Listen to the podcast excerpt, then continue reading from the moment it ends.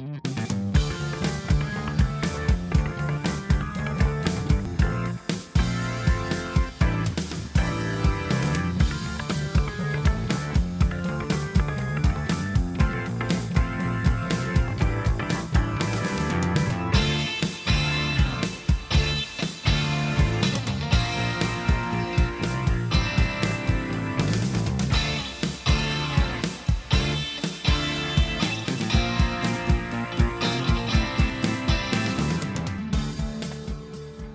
Guten Abend dort draußen, ihr lieben Freunde des gepflegten Palmenkickens. Ihr seid mal wieder hier im Nachtprogramm gelandet und Halloween ist jetzt vorbei und das heißt, dass wir uns jetzt wieder ein bisschen wegbewegen von den Horrorfilmausflügen, die wir jetzt gemacht hatten. Das hat jetzt Spaß gemacht, aber jetzt soll auch mal wieder ein anderes Genre bedient werden. Die Freunde des, des, des Klopperkinos sollen jetzt mal wieder auf ihre Kosten kommen.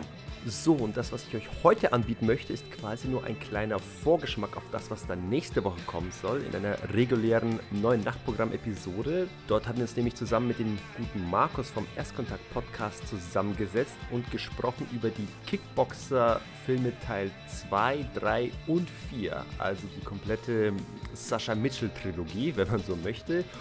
Und wenn ich schon in der Woche bin, wo ich alte Podcast Fratzengeballer Kamellen herauskrame, was macht da bitte schön mehr Sinn, als eben die Filmbesprechung zu dem Film herauszuwählen, der eben diese sagenumwobene Franchise überhaupt erst losgetreten hat.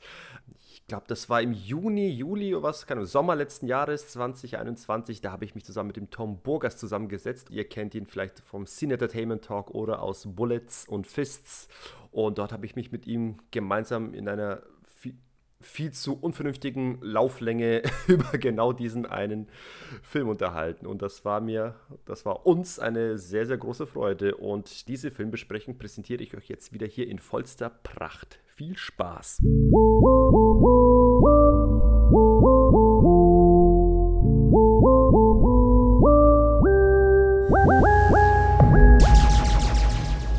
Seid gegrüßt, liebe Actionfreunde, und herzlich willkommen zu Fratzengeballer, der Podcast für all die aufstrebenden Kickbox-Stars dort draußen, die verzweifelt nach einem Personal Trainer draußen im bergigen Dschungel suchen.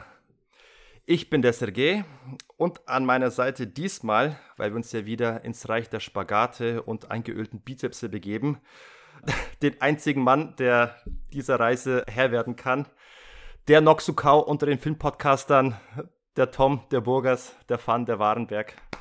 Wie geht's dir? ich probiere gerade, ich habe gerade gehofft, dass dein Satz länger geht. Ich schmatze hier immer gerade mein, mein pinkes Einhorn. das pink um, an, das, dann gönne ich mir mal einen Fruchtgummi-Smoothie. Äh, sehr gut. Ich hoffe, es ist auch vegan, wie meins. Ich bin nämlich ein Hipster-Berliner. Ja. Natürlich muss es vegan sein. Und ich eifere dem nach und versuche. Sehr gut. Guter Mann. Aber vegane Fruchtgummis finde ich eh besser als die schweinigen. Ey, ohne Scheiß, ey. Ich finde auch die, die, die Konsistenz immer viel geiler. Die, die sind so ein bisschen irgendwo bei den blauen Schlümpfen angesiedelt, die so fast in den Zähnen hängen bleiben, aber ja. nicht ganz. Ja, ja. Ja, sie bleiben an den Zähnen hängen, das ist natürlich der Nachteil, aber irgendein Tod muss man sterben, wenn man nicht will, dass andere sterben. Ne? Eben. Und äh, nee, ansonsten, äh, nee, mir geht's äh, total gut. Wie immer, positiver Stress an allen Ecken. Ähm, kurz, äh, kurz davor mein, mein äh, Action-Kurzfilm, der, der, äh, wo ich am Drehbuch mit dir werkelt habe und bei den Dreharbeiten so ein bisschen ausgeholfen habe und so weiter, ist kurz davor, ähm, den letzten Drehtag zu finden. Äh, dann fängt jetzt Kampfsport auch wieder an. Da treffe ich mich jetzt mit einem Kumpel, der hat in seinem Garten komplettet, äh, also wie bei Karate Tiger, in, in, also selbst die Werkstatt bei Karate Tiger war nicht besser. Also da hängt ja. alles, von Boxsack, Pratzen, Matten, alles. Hab doch den Dummy äh, eine schöne äh, Stirnband drum gewickelt und eine böse Fratze aufgemalt. Ey, du wirst lachen. Der, der, der, das hölzerne, Püpp, das hölzerne Püppchen, der Wooden Man, äh, legen wir jetzt auch zusammen und wollen wir uns natürlich holen. Ja. Äh, gehört einfach der, dazu. Der drehbare bewegliche oder stationär? Ja, ja nee, nee, der drehbare, wenn denn Schon richtig. die Karate-Tiger-Variante, ne? Was total dumm ist, weil wir trainieren äh, äh, Boxen und Kickboxen und ansonsten sehr realitätsnah und im Alltag äh, sehr hilfreiche Griffe anstatt den Quatsch. Aber was Mut, dat ja. Mut. Ich, ja, ich bin da ein bisschen raus aus dem Kickbox-Thema, aber ich wollte jetzt mal wieder, wenn es wieder möglich ist, Corona-mäßig, äh, mich mal im, dem Brasilien Jiu-Jitsu mehr zuwenden. Ich glaube, ein bisschen cool. packen, greifen, schmeißen ist noch mal ein bisschen cooler als, oder ein bisschen, sag mal, äh, nützlicher als hohe Tritte. Alles ist nützlich, weil es ja deine Einstellung Aber was, was euer äh, Trainings- äh, euer Trainingsrepertoire angeht, habt ihr auch genug Kokosnüsse dort? Danach nicht mehr. Danach nicht mehr. so. Bevor wir ins eigentliche Thema einsteigen, möchtest du äh, kurz ein bisschen was über deine Ver Filmerfahrung der letzten Tage erzählen? Boah, da äh, kriegst du mich ja jetzt ran. Ich habe tatsächlich, ich habe, Kurz fassen, wenn wir bei, bei Van Damme bleiben, habe ich mir den durch äh, einen eigenen Podcast, äh, eigenen Podcast-Special beim Cine Entertainment Talk läuft ja immer noch die Van Damme-Specials. Und da sind wir bei Universal Soldier 2 jetzt angekommen, deswegen habe ich mir den nochmal angeguckt. Mm, aus dem Action-Bereich ansonsten den, Amaz Am den Amazon, den Amazon Amazon äh, produzierten Actioner mit Kate Beckinsale, der eine herbe Enttäuschung war und ich merken mhm. musste, ey, du bist halt keine 13 mehr und findest sowas halt auch nicht mehr cool.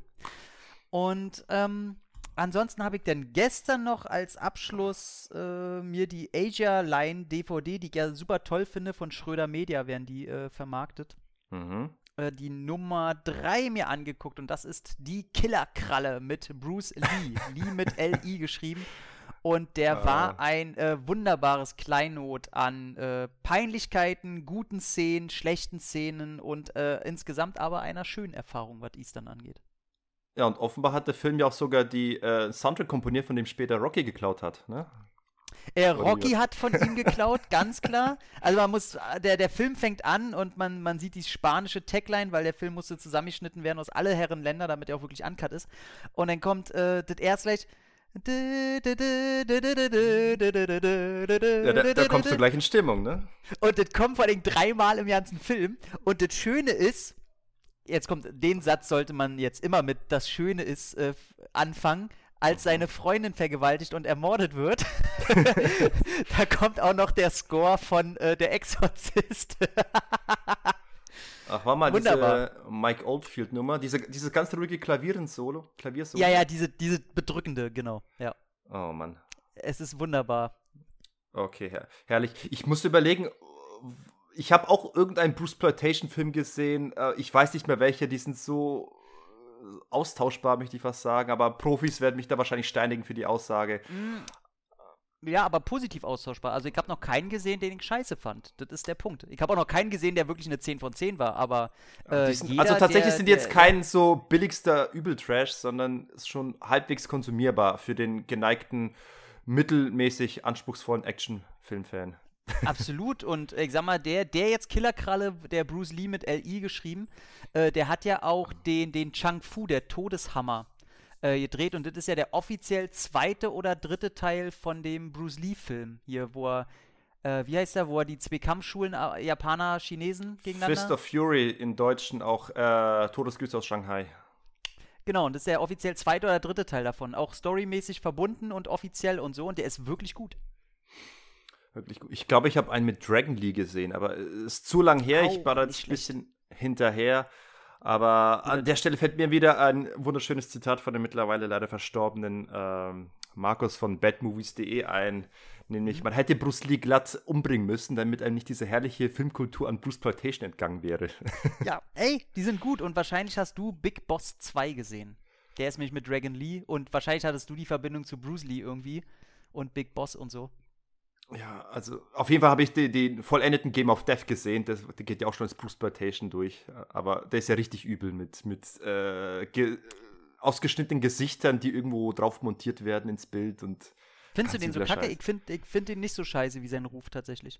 Ich finde den, ähm, wäre Bruce Lee nicht gestorben und dann hätte äh, nicht diese ganze, äh, weil die Story an sich mit auswechselbare Gesichter und so und weiß ich nicht, was, das wirkt jetzt natürlich gezwungen. Ähm, ich finde es aber ja nicht so schlecht.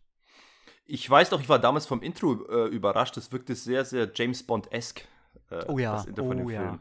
Ja, und am Ende wirklich die letzten 40 Minuten, also die habe ich mir, die Originalaufnahmen von Bruce Lee in der Pagode, die, die habe ich sehr gern gesehen. Die, die könnte man vielleicht als trocken erachten, aber ich habe sie als also Kampfsportphilosophische äh, äh, quasi äh, Bereicherung wahrgenommen. Komplett. Also er wollte ja auch, im Grunde wollte er auch ein Videospiel machen. Ähm, und das ist es ja im Grunde auch. Also natürlich mit, ähm, mit sphärischer Deutung der Szenen und so weiter. Ich meine, die Gegner werden immer größer und stärker. Es kamen später Videospiele davon raus, so. die drauf aufbauen. Ja. Und Karim Abdul-Jabbar ist ein Basketballer, aber kein äh, Martial Artist, sag ich mal. Das auch sieht man auch an seinen Kicks, mhm. aber als, als ich mein, großer. Er muss halt auch sehr tief treten, ich meine, was soll er machen? Ja, aber auf der anderen Seite ist das eigentlich schon äh, nah dran am, am, echten, am echten Kampf, also, also, an, der, an der Aussage zumindest, Size does matter. Also auch wenn du nicht kämpfen kannst, ja. so, so, wenn du groß bist, kannst du viel wettmachen, einfach. Es Und einfach du so. hast dir gemerkt, wer äh, der, der Bruce Lee-Double äh, in dem Film war, vom letzten Cast? Hast du dir gemerkt, wer das war? Das Bruce Lee-Double also äh, halt Yun, Yun Wa hat auf jeden Fall, Yun Wa hat sehr oft Bruce Lee gedoubelt. Na, der Typ, der bei äh, Karate Tiger den Geist von Bruce Lee spielt. Ah! Der war das. Scheiße, scheiße. Ja, ja, hast recht, hast recht, stimmt. Das war auch ein professionelles. Kim, irgendwas hieß er. Weil es war ein Koreaner. Oh Gott, jetzt, jetzt hast du mich gleich, weil den Namen habe ich keine Ahnung. Okay, mal pass auf. Äh, Bruce Lee, ein sehr schönes ja. Thema. Ich könnte viel drüber quatschen, aber das ein andermal. Äh, ganz kurz, was habe ich zuletzt gesehen? Ich habe. Also unter anderem habe ich mir ein bisschen mal die Filmografie von Gary Daniels mal ein bisschen aufgearbeitet Guter und mir nur die Perlen rausgepickt von PM Entertainment. Ich habe Rage gesehen, yes. ich habe Blood Moon gesehen und yes. mit einem noch jungen äh, Darren Shalavi, der, aus, der aussieht wie ein durchgekleideter Clown. Und äh, ey, gutes Zeug. Also, es, es, heißt ja, dass nicht viel Gutes bei Gary Daniels dabei ist, aber die waren auf jeden Fall sehr ordentlich für Beef-Verhältnisse. Finde ich, ich immer falsch ausgedrückt. Äh, Gary Daniels ist immer geil und die Filme sind oftmals nicht so toll. Das, äh, ich ich habe eine ich hege eine wahnsinnige Sympathie für den Mann. Ich weiß nicht, der hat nicht so ganz die Ausstrahlung, das Charisma, das spitzbübische Charisma eines Van Damme, weil er schlägt in dieselbe Kerbe, aber er hat irgendwie so, so er strahlt so eine, so eine, so eine treubübische äh, Unschuld aus, die ich irgendwie sehr sympathisch finde. Ich finde, er ist so das Bindeglied zwischen äh, Van Damme und Richard Norton.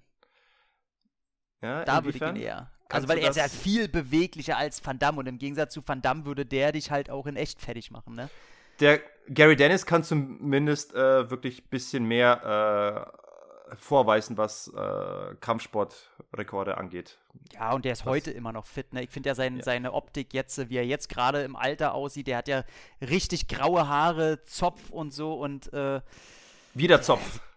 Er sieht geil aus. Er, ohne Scheiß, er sieht Ich verfolge ihn ja auf Facebook. Er, er, postet immer wieder Fotos von sich, wie er gerade ein bisschen Tai Chi macht. Und äh, sein, sein mhm. Interview mit Scott Atkins habe ich genossen. Sein, sein Abschlussspruch, äh, den, den habe ich mir bis heute gemerkt. Winners never quit, quitters never win. So sieht's aus. So, sieht's so schaut's aus. aus. Äh, Dennis, guter Mann. Ich bin weiterhin am Ball. Weil leider, cool. seine Filme sind mir damals in der Videothek nie begegnet und auch im TV nie begegnet. Ich, ich kann leider mhm. nicht, so wie der Markus zum Beispiel, von dem Film so sprechen, als ob ich sie in der, mit der Mutter mich aufgesaugt hätte. Ey, aber, aber Markus, ganz ohne Scheiß, der hat auch die Videothek, oder ich sag mal, die Action-Ecke der Videothek war auch einfach sein drittes Elternteil.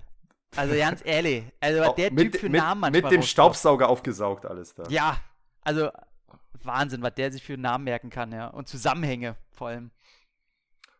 Okay, wir, wir eifern dem nach. Ansonsten, ich habe auch äh, in Vorbereitung auf noch einen weiteren Podcast eine Episode mit dem, äh, mit dem Dominik, da wollen wir The Quick and the Dead besprechen, Sam Raimis Beitrag zum Western-Genre. Und um den noch besser in den Kontext zu setzen, habe ich noch ein bisschen mehr aus dem Bereich 90er Jahre Western angucken wollen. Habe mir jetzt Maverick angeguckt mit Mel Gibson. Mhm. War eine überraschend sehr quatschige, lustige Nummer. Also war tatsächlich mehr Comedy als alles andere. Aber ja, so, so einen spitzbübischen oder wie sagt man, so ein charmanten, äh, charmantes Schlitzohr kann der äh, Mel Gibson sehr gut spielen. Ich hätte auch gern Jean-Paul Jean Belmondo in der Rolle gesehen. Hat halt die Freundschaft von Jodie Foster Mel Gibson besiegelt, ne? Das darf man nicht vergessen. Also die hat ihn ja sei immer in schweren Zeiten unterstützt. Äh, sie war ja, glaube ich, auch Regisseurin, ne? Von hier Der Biber mit ihm, diese Drama-Ding, wo er die Der Handpuppe Biber. als Biber nee. äh, hat und psychisch krank ist und so. Und damit hat sie ihm ja helfen wollen und die unterstützt ihn auch in allen schweren Zeiten. Also die sind richtig dicke Freunde da geworden. Also das darf man. Äh, Ob sie das immer noch sind? Ja, sind, sind okay. die sind richtig dicke. Also beste Freunde Geil. sogar oder irgendwie sowas. Hm. Geil, cool. Ja. ja, und das war's im Groben im Ganzen. Ja, okay, ich habe noch äh, mal nachgeholt. Ähm, grüne Tomaten äh, ist jetzt aber. Ist der? Der ist, naja, der ist halt äh, ein, ein, ein Drama, möchte ich sagen, das sich, das sich äh, stützt auf. Es erzählt quasi ein bisschen äh, die Geschichte von zwei Freundinnen, die äh, in, in Zeiten äh, zwischen Ersten und Zweiten Weltkrieg, irgendwie den, in den 30er Jahren, äh, in, in, den Südstaaten äh, ja, sich anfreunden, durch dick und dünn gehen und dabei mhm. quasi ich sag mal so, eine Schwierigkeit durchleben, unter anderem wie nämlich zum Beispiel eine der beiden hat geheiratet und der Ehemann ist ein bisschen handgreiflicher, lässt den Patriarchen mhm. raushängen und schlägt gerne zu und äh, der verschwindet dann auf der mysteriöse also Weise. Sozialdrama werden, unter zwei Freunden. Ja, ja, genau. Aber das ist auch eine Geschichte, die im Film erzählt wird, nämlich äh, eine Dame in, okay. in, in äh, einem Altenheim, die das, der Kathy Bates äh, erzählt die Geschichte. Und durch diese Geschichte und durch das Gespräch mit der alten Dame wird Kathy Bates, die in ihrem wahren Leben ein bisschen unter einer schweren Ehe zu leiden hat, äh, wird immer, immer ähm, selbstbewusster und weiß sich dann immer mehr auch mal verbal zu verteidigen und okay. Äh, haut mal auf die Kacke. Und äh, der Film basiert ja auf, auf einem Buch und im Buch wurde die, Be die Beziehung zwischen den beiden Damen äh, deutlich homoerotischer erzählt. Also da wurde ganz. Ach, im Film, im Film gar nicht? Im, Im Film, der Film hat sich quasi ein bisschen, äh, sag mal so, der war ein bisschen in Anführungsstrichen zu feige, äh, die beiden mhm. Damen sich küssen zu lassen. Aber okay. es, es, auch dort schwingt es so eine, so eine leichte sexuelle. Äh, Ey, ist ein sehr. So also damals in den, in den 90ern äh, war, ich weiß noch, wie das Poster wirklich überall in der Stadt rumhing. Also das war kurzzeitig ein sehr wichtiger Film. Ja, ich weiß, ich fand den auch gut, meine Frau fand den gut und dachte sich, eigentlich mal wieder ein Film, bei dem ich nicht eingeschlafen bin. Weil bei all dem, was ich ja sonst angeboten habe, äh, da, da war er schnell Sense. Ne, aber schön, dass wir sich da auch mal einigen können. Auch wenn ich in dem Film keine einzige grüne Tomate gesehen habe. Also das, was dir an grünen Tomaten angeboten wurde, das ist ein Rezept. Also das sind gebratene Tomaten, aber die sind schon paniert und die, sind, naja, die sehen glaube, vorher die, und nachher nicht nach grün aus. Naja, aber die grüne Tomate ist ja eine Metapher, ne? Ja, die habe ich, glaube ich, nicht verstanden. Sie ist grün. grün hinter den Ohren, ja. Und äh, sie ja. muss noch reifen. Sie muss reifen, muss bis sie schmackhaft ist. Ja, ja, ja.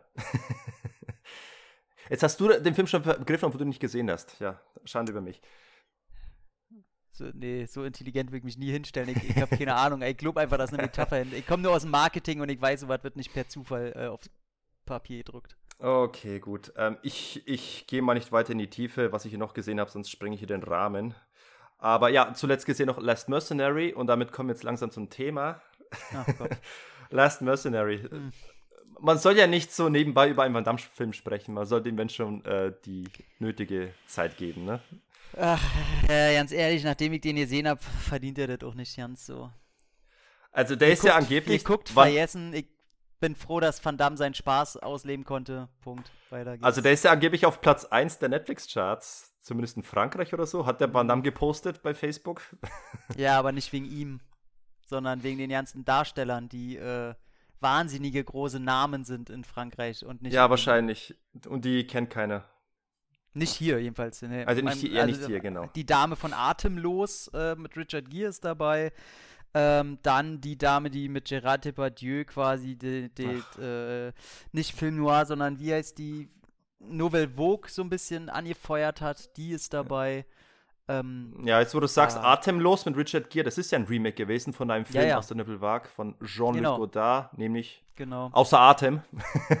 Hike Media Book natürlich auch da, aber noch nicht geguckt. Ach Quatsch, ja. Ne, der geht auch kurz, der sind irgendwie 80 Minuten, knappe 90 Minuten, die er geht und kann man sich auf jeden Fall mal angucken. Filmhistorisch. Ey, französische Filme. Pff, ey.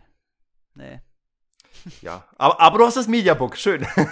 ja, ey, äh, ich, ich bin doch mal so ein Schnapper, ey. Ich hab das Ding, glaube ich, für 6 Euro bekommen. Da ist ja. das Original und das Remake mit drin. Was will ich mehr? Jedenfalls, da es heute ein bisschen.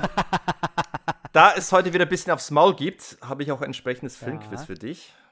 Oh, das stimmt, bei dir es ja mal das Filmquiz, ich vergesse das immer. Ja, wo bist du jetzt unvorbereitet? Nee, du bist ja, komplett. durch Jahrzehnte Film gucken, bist du hoffentlich darauf vorbereitet. Und zwar, wir haben äh, zwei Typen, die in, an einem Tisch sitzen und der eine fordert dem anderen heraus, ihm doch bitte aufs Maul zu hauen, ins Gesicht zu schlagen. Der andere sträubt sich erst ein bisschen, aber dann lässt er sich überreden und schlägt ihm ins Gesicht. Und davon zeigt sich der andere unbeeindruckt und sagt, härter, bumm, härter, bumm, härter, bumm. Tolle Filmszene. Mm -mm. Ne, da, da klingelt nichts. Okay, ich werde dir nachher. Ich sehe das schon, du, weil, weil du mich kennst, hast du bestimmt irgendeinen so Bud Spencer rausgesucht oder so. Nein, also das würde ich nicht machen. Wenn ich weiß, dass etwas, äh, dir etwas nicht liegt, Ich, ich achte schon nee, auf mein nee, nee, Publikum. ich habe ich noch nie gesehen. Ich sage nicht, dass es mir nicht liegt. Ich habe nur noch nie einen Film davon Ach so, gesehen. nee, das weiß ich ja, aber äh, wie gesagt, ich würde jetzt mittlerweile will ich jetzt auch nicht mehr dem, dem Dominik jetzt irgendeinen alten Shaw Brothers Film als Filmquiz andrehen. Äh, weil das ist ja witzlos. Warum soll ich denn jetzt versuchen, was raten Ja. zu lassen, wo halt irgendwie gar keinen Bezug hat? So. Weißt du denn, ob ich den Film kenne oder nicht? Ich weiß, dass wir darüber gesprochen haben. Ich glaube, du hast sogar mal gemeint, dass du ihn abgebrochen hättest. Aber ich glaube, die Szene kam noch am Anfang, deswegen könntest du sie vielleicht noch mitbekommen haben. Fuck, fuck, ich breche sehr viel Filme ab. naja. Naja, aber Okay. Äh, okay.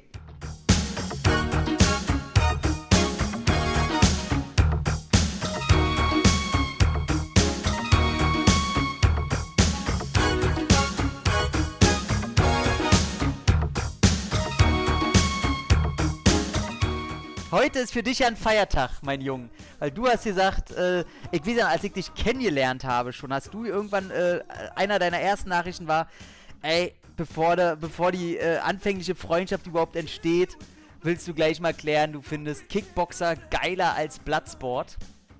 Um mal die Und Leute hier mal aufzurütteln.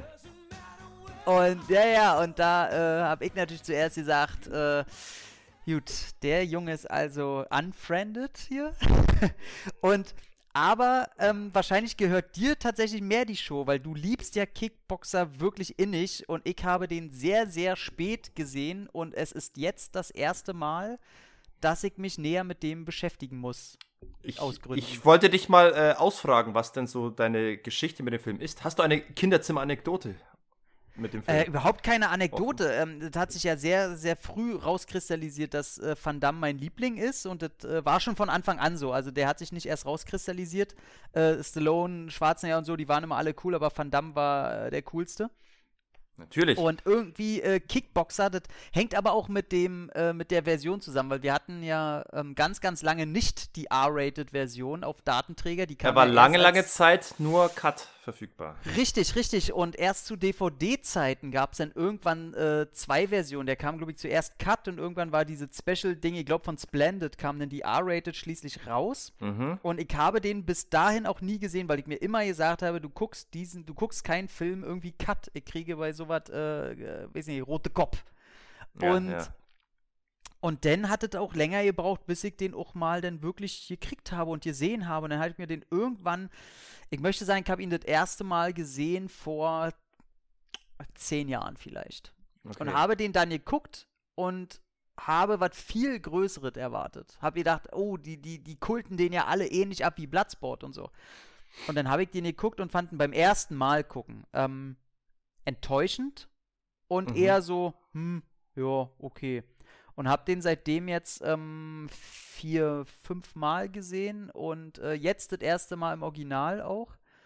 Und muss sagen, dass er bei mir immer so einen Tick höher rutscht. Immer noch einen Tick und noch einen Tick. Und Bloodsport im Gegenzug geht bei mir immer so einen Tick runter, einen Tick runter.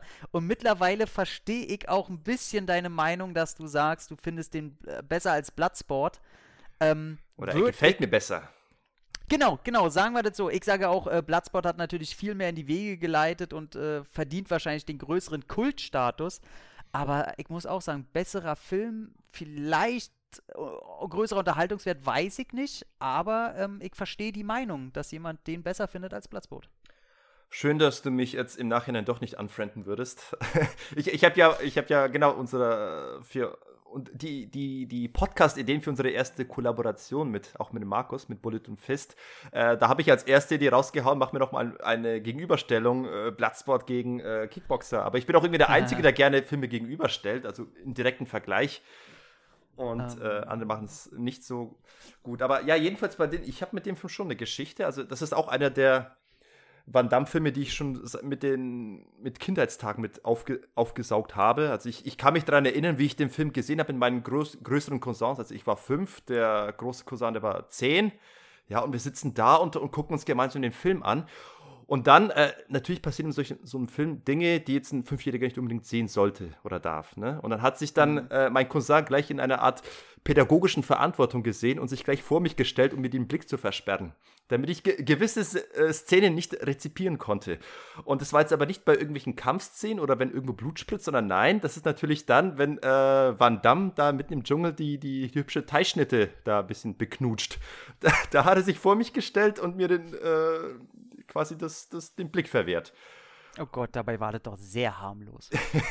ja, so, also, so war es. In der Sowjetunion gibt es offiziell keine äh, Küsse in der Öf Öffentlichkeit. Nee. Hör doch auf, ey. Nee, das ist doch Quatsch. War das jemals so? Also, es, es, es, gibt, es gibt prüde Völker, wo es äh, nicht, ich weiß auch heute, heutzutage in vielen asiatischen Ländern wird es nicht gern gesehen. Also ich glaube vor allem auch zum Beispiel jetzt auch äh, in Dubai darfst du natürlich auch nicht öffentlich irgendwo küssen auf der ich, Straße. Ey, würde ich sofort gesteinigt werden. Ey, ich knutsch an jeder Ecke mit meiner Freundin rum. Was ist das denn? ja, äh, jetzt hört's ja auf. Ja, aber es ist nicht überall Berlin, tut mir leid. ja, dann muss Berlin mal überall eintanzen da. Nee, oh Gott, nee, ich mag Berlin nicht. Ja. Oh, jetzt habe ich es offiziell gesagt. Ähm, okay, nee, also wir können aber gerne, ey, wenn du Spaß daran hast, können wir auch gerne äh, in Sachen, äh, weiß ich nicht, Szenen, Hauptcharakter, Bösewichte, was auch immer, wir können das auch gerne mit Bloodsport ein bisschen mehr äh, mal einfließen lassen und vergleichen. Weil das war ja ein bisschen auch Grundtenor, warum du den auch gerne äh, machen wolltest. Ja, genau, weil es immer so ein paar äh, unpopuläre Meinungen nach außen posaunen oder. Ich, ich finde, man kann einen Film besser verstehen, wenn man ihn mit, mit ähnlich gelagerten Filmen vergleicht, die zum Beispiel jetzt ein einen höheren Stellenwert haben. Da, da muss man aber ganz vorsichtig sein, weil du kannst die meisten Filme einfach nicht vergleichen, weil sie zum anderen Zeitpunkt rausgekommen sind, anderen Markt bedienen wollen, die Zielgruppe eine andere ist, ganz andere Produktionsumstände, was ja meistens so ist. Ich finde aber im, im Sinne von, von Bloodsport und Karate Tiger 3, wie er ja bei uns hieß, mhm. äh, kann man das schon im, im leichten Rahmen, Natürlich. wenn man das nicht zu ernst macht, kann man das schon machen, weil sie, weil die Umstände und äh, die, die, die die Stationen in Van Dams Leben ähnliche sind und man das schon so ein bisschen vergleichen kann. Mhm. Darauf kommen wir gleich. Ich möchte nur kurz meine Anekdote zu Ende führen, weil äh, ansonsten ist mir nämlich der Film immer wieder mal im Fernsehen begegnet und als, als Jugendlicher oder halt äh, 7, 8, 9-Jähriger, dann hast du auch nicht darauf geachtet oder ist dir, war dir nicht so bewusst, dass es Cut-Fassungen gibt und du guckst das, was im Fernsehen kommt, was, was, worauf du Bock hast.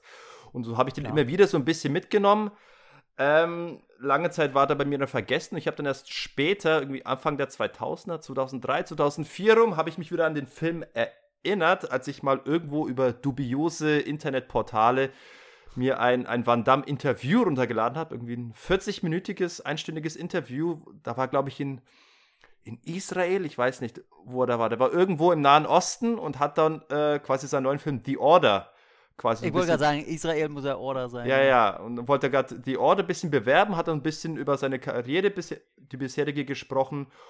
Und äh, da wurden immer wieder Filmschnipsel äh, eingeleitet oder gezeigt. Und, und, unter anderem wurde fast vollständig das komplette Finale von Kickboxer gezeigt. Und ich fand das so geil. Ich, hab, ich habe sehr oft hintereinander die, äh, ich habe sehr oft dieses Interview geöffnet, nur um mir diesen Endkampf aus Kickbox anzugucken, der leider nicht vollständig war in diesem Interview. Aber die haben einen Großteil davon gezeigt und ich war dann so heiß darauf, den Film wieder zu sehen, dass ich dann wirklich äh, versucht habe, Himmel und Erde in Bewegung zu setzen, um mir den zu besorgen. Und dann da habe ich dann auch darauf geachtet, ob es, ob der Film ungekürzt zu haben ist und festgestellt, der Film ist leider aktuell nicht ungekürzt zu haben, aber er wurde angekündigt als an als Uncut DVD für den Februar 2005 war es damals. Ich habe da, mir damals dann wirklich die Tage am Kalender angestrichen und auf diesen 17. Februar 2005 gewartet, bis dann angeblich diese DVD erscheinen soll. Irgendwie, ich weiß nicht, was eine Fake News, was weiß ich. Auf jeden Fall, äh, den Film gab es zu diesem Zeitpunkt immer noch nicht. Der, es gab keine Uncut deutsche DVD. Was habe ich gemacht? Ich habe äh, mich dann über andere Internetportale äh, schlau gemacht und mir den Film dann über einen UK-Store bestellt. Ich habe mir dann eine UK-DVD bestellt und damals, äh, ich hatte keine Kreditkarte und die einzige Möglichkeit, den Film, also als Alternative zu einer Kreditkarte, den Film zu bezahlen, wäre gewesen äh, Bar. Was bedeutet, per Post Bargeld an, an Großbritannien schicken. Und ja, was, was habe ich gemacht? Der, der, Film, ich weiß noch, der Film hat 8 Pfund 50 Pennies gekostet. 8,50 und ich gehe dann natürlich, ich gehe ich geh dann in die Sparkasse und äh, wollte mein Geld eintauschen lassen in, in britische Pfund. Und die hatten nur Scheine, die konnten mir das nicht passend rausgeben. Dann habe ich halt äh, 10 Pfund bekommen und dann habe ich natürlich, ich, ich wollte natürlich nicht 1 Pfund 50 zu viel bezahlen, ne? das, das Geld war mir damals heilig. Also schreibe ich auf einen Zettel auf Englisch, dass sie mir bitte äh, das Rückgeld, das Change, bitte in die, ins Kuvert zurückpacken Oh sollen. Oh Gott, oh Gott, wie naiv. Ist natürlich nicht passiert, aber ich habe die DVD zum Glück bekommen. Ich habe ich hab das Ding reingezogen und ich hatte wieder große Freude an dem Film und ich habe dieses Finale, äh, ich, ich sag gleich, eine meiner liebsten äh, Action- oder Martial Arts Film Finale. Obwohl sie, darauf kommen wir später, nicht wirklich geil choreografiert ist. Aber das werden wir im Einzelnen ausklabüstern. Doch, worum geht es eigentlich in Kickboxer, lieber Tom? in Kickboxer. Der US-Weltmeister Eric Sloan wird in Bangkok vom Kickboxer Tong Po zum Krüppel geprügelt. das ist ein guter Einleitesatz. Schön. Erics Bruder Kurt sind auf Rache und unterzieht sich einem harten Training durch den Besten der Besten, Meister Xian. Als die Bande um Tong Po schließlich Eric entführt, um Kurt einzuschüchtern, ist der Spaß endgültig vorbei. Mit Unterstützung von Xian und seinem Freund Winston bereitet sich Kurt auf den alles entscheidenden Endkampf vor. Hm, das, das, Moment einmal, du liest jetzt gerade den, Ich lese den Klapptext von dem Mediabook vor. Ah, vom, das war das Mediabook, weil ich will gerade sagen, auf dieser R-rated äh, Blu-ray steht was ganz anderes. Ja, ja, Nämlich ich weiß. Der Aber ich wollte es amerikanische. ein bisschen kürzer halten, deswegen. Okay, ich lese da nicht mal vor. Es ist ja letztlich das gleiche. Ja, ist ja genau, ist ja im Grunde dasselbe. Ich finde es aber schön, dass erst als der äh, den Bruder entführt auch noch, dann ist erst der Spaß vorbei. Dann ist das der Spaß. Vorher ist er noch in vollen Zügen, liebe Und als die Freundin vergewaltigt wurde, war es auch noch äh, Da war doch alles ne? okay, denn sie, denn sie war ein gut Fuck. Miley hat mir viel Spaß gemacht. Gut, fuck. Ey, Ach, also, schön, schön. sagen wir gleich, in dem Film passieren auch Sachen, die würdest du heute auch nicht mehr bringen können, ne? Sehr viele, also sehr, sehr viele, ja. Allein die Szene, wo, wo Eric Sloan da im, im, im, im, im, im, Rollstuhl sitzt und dann erstmal der Krankenschwester mal eben an den, an den Arsch toucht und, und die Alles guckt ihn so, davor. die guckt ihn dann an und so entsetzt und was macht der, der Eric Sloan, der, der nickt nur so und denkt sich, hm, ja scheiße, tut mir leid, ich konnte nicht anders, aber war doch schon Ja, ganz alle, witzig, auch oder der nicht? Arzt lacht doch denn. So, die, die lachen, also komm, lachen wir alle mal zu dritt. Yay, schön Oh. Chauvinistenscheiße abgezogen. Yay. Ey, das, das waren Zeiten, ne? Und ich meine, ich, ich lache halt darüber, über diese Naivität in der Szene. Ich, ich glaube, damals hat man das nicht so lustig gefunden. Heutzutage ist es lustig über die Naivität, weil man das heutzutage einfach nicht machen würde. Naja, doch, ich glaube Gag. schon, dass das äh, äh, auch damals lustig war. Also man musste ja auch mal, äh, man muss auch mal die Kirche im Dorf lassen. Diese ganzen Political Correctness-Scheiße, die jetzt so abgezogen wird, wo sich ganz viele aufregen, ob das jetzt ein Sexismus ist oder ob der Feminismus vorangetrieben werden soll oder wen man auch immer beleidigen könnte oder sich falsch be äh, behandelt fühlen, wer auch immer. Ey, beim Dreh, auch die Zielgruppe, die dann eigentlich geschützt werden soll, Ey, wie oft hast du das beim Dreh, dass die das selber witzig finden? Also ganz ehrlich, nicht je, nicht alle wollen 100% da diese Political Correctness drin sehen, sondern denken sich auch einfach, Mann, jetzt, ne, hat man den zu großen Stock im Arsch. Und weißt du was? Ich habe ich hab jetzt die, die Theorie, dass das äh, improvisiert war vom Eric Sloan. Das stand nicht im Drehbuch, das hat er einfach mal gemacht und die haben das drin gelassen, die Szene. Also, was ich glaube, du hast es ja schon vorher, du merkst ja immer, er ist ja so, er ist ja klein, die kleiner Don Juan, ne? Ja. Und er kommt ja an in Thailand und, äh, er schnappt sich ja dann so eine und steht mit der vorm Hotel, wo John Clothes, also wo Ja, Eric es ist offenbar eine Prostituierte und die meinte noch irgendwie Ja, ja. versuchen, so, so charmant zu be bezirzen zu können, indem er noch einen Strauß Blumen von irgendwo mitbringt. Na, und danach kommt ja die kurze Szene, wo er, das siehst du ja nicht, ähm, da sagt er ja, er will noch kurz ins Hotel mit ihr ein bisschen Spaß haben. Und dann macht sie, ich weiß ja nicht, ob du das im Deutschen so mitkriegst, aber sie macht dann so eine kurze Geste im Sinne von, mm. So, und dann ich gemacht, und ich hab das gesehen, dachte, hä, warum macht sie denn jetzt so eine komische Gesichtsfasching? Und dann, wenn du das vor und zurück dann siehst du erstmal, wie äh, sein Bruder ihr in dem Moment in den Arsch kneift. Du siehst es aber nur in der Armbewegung. Ach Und- so, das ist mir nicht aufgefallen, scheiße. Und ich wette, das war auch improvisiert, weil du siehst, wie sie reagiert. Und das war nicht geplant. Also, das war nicht geplant. Das kannst du mir nicht erzählen, ey. Aber ich glaube sowieso. Authentisches Thai-Kino. Hey, naja, was will man denn sagen? Ey, ganz ehrlich, das ist, wir sind in den 80ern. Oder ist das noch 80er? Ist das schon 90? Nee. 89 ist er gedreht worden. Doch, 89. ja. Und Großartig. Kommen wir mal zu ein paar Produktionsnotizen. Das ist ja jetzt quasi äh, nach dem Erfolg von Bloodspot bei Canon hat ja Van Damme so ein bisschen freie Hand bekommen und durfte sich so ein bisschen selbst kreativ austoben und er hat ja offenbar auch das Drehbuch selbst verfasst für den Film und durfte auch die Kampfszene am Ende selber drehen.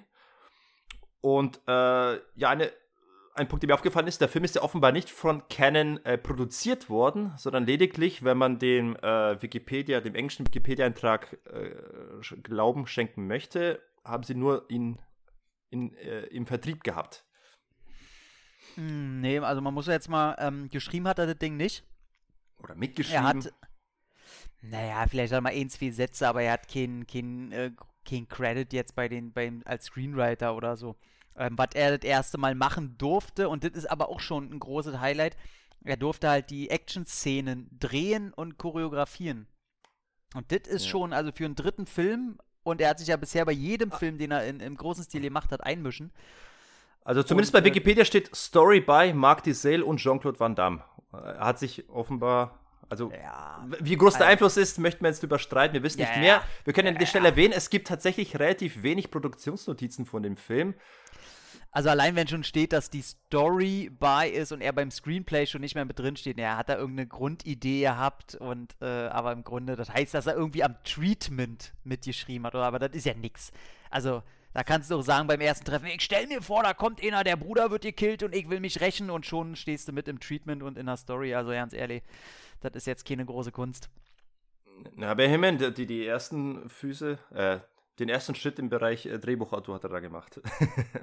ja. Nee, aber äh, nee, ich will auch ja nicht ähm, das unter den Teppich kehren, dass sein Einfluss bei den ersten Filmen äh, gefühlt immer größer wurde. Also deswegen, er hat schon immer mehr Anteilnahme ja. an den Produktionsumständen. Wobei, kam der vor oder nach äh, Cyborg? Nach. Der wurde nach Cyborg gedreht, ja. Mhm. Aber das sind ja beide letztlich aus demselben Jahr, aber ja, die kennen Produktion. Mhm. Ja, ja, den hat er, glaube ich, vier, fünf Monate äh, später, glaube ich, angefangen zu drehen. Ja, mal, jetzt bist du mir immer doppelt. So. Ähm, jetzt habe ich dich da.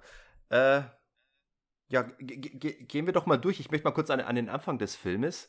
Ja, gerne Und, chronologisch ist immer ein bisschen. Äh, chronologisch, wir, wir sehen ja äh, den Ringkampf. Übrigens ein sehr billig wirkender Ring.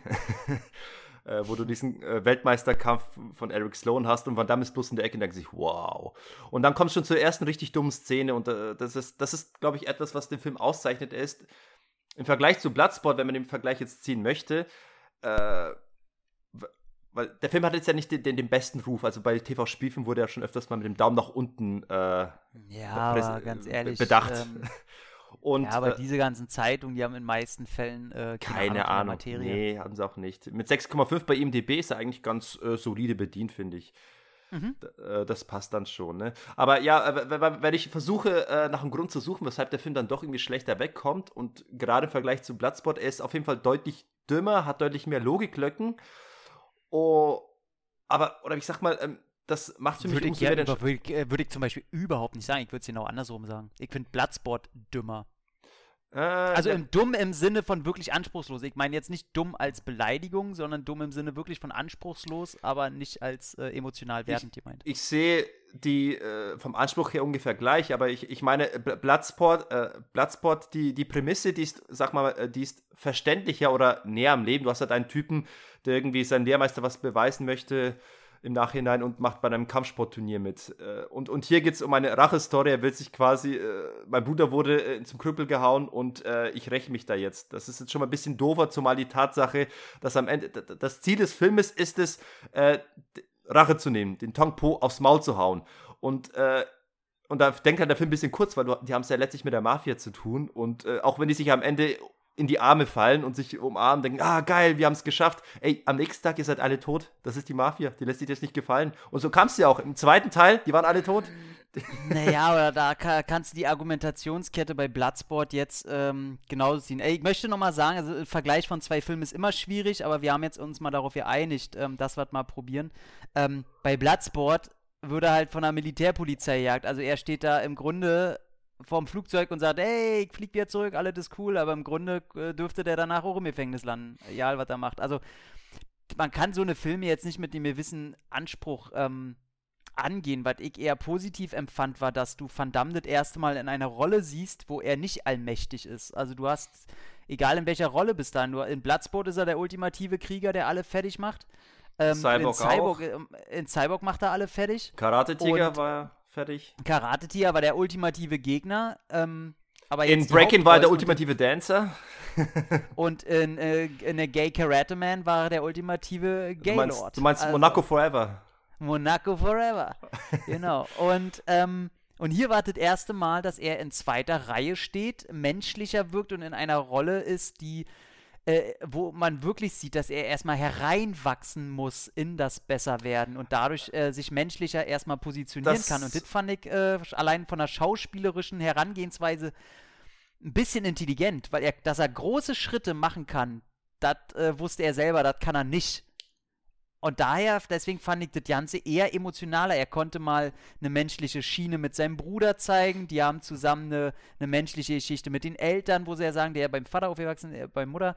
Und ähm, das fand ich alles gleich viel, viel besser als eben bei der relativen äh, flachen Storyline von äh, Bloodsport. Im Nachhinein, ich mag sie beide, aber äh, jetzt. Da, das stimmt, also in der Hinsicht finde ich äh, den Kickboxer auch ein bisschen, keine Ahnung, äh, abseits von Kampfszenen und Trainingsszenen auch irgendwie ein bisschen äh, greifbarer. Als, also die Freundschaft genau. zwischen Frank Dux und dem Gibson äh, die fand ich jetzt irgendwie nicht so, oder habe ich jetzt nicht so. Äh, ja, bewegt. die ist schon geil. Doch, die ist schon auch cool. Also die ist, ist auch cool, aber es, es kam ein bisschen irgendwie äh, mehr mit dem Holzhammer eben schnell so reingedrückt.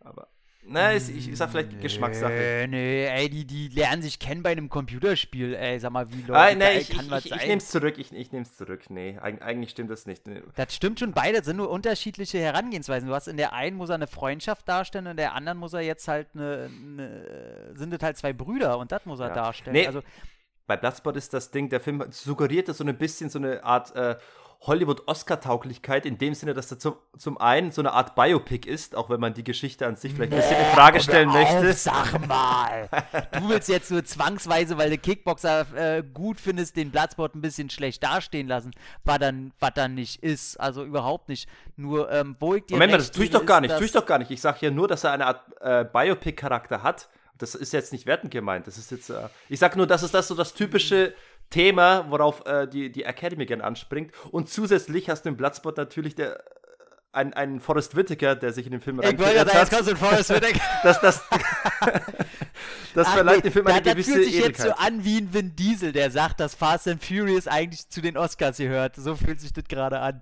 Nee, ja. aber wo ich dir recht gebe, ist auf jeden Fall, dass ähm, man die Limitierung im Budget am Anfang sieht. Und das hattest du ja auch schon bei Karate Tiger, wo sie einem suggerieren wollen, dass da jetzt der Weltmeister im Kickboxen da gerade seinen Titel verteidigt und du siehst einfach nur eine schwarze Halle, auch alles in Dunkelheit getaucht und du siehst ja gerade mal zwei, drei Reihen an, an, an, Zuschauern und du denkst dir, naja, von was ist er denn Weltmeister hier? Von äh, hinten von der Garage oder was? Ja. Also, er ist der drittbeste im Südwesten von St. Äh, Pokoland.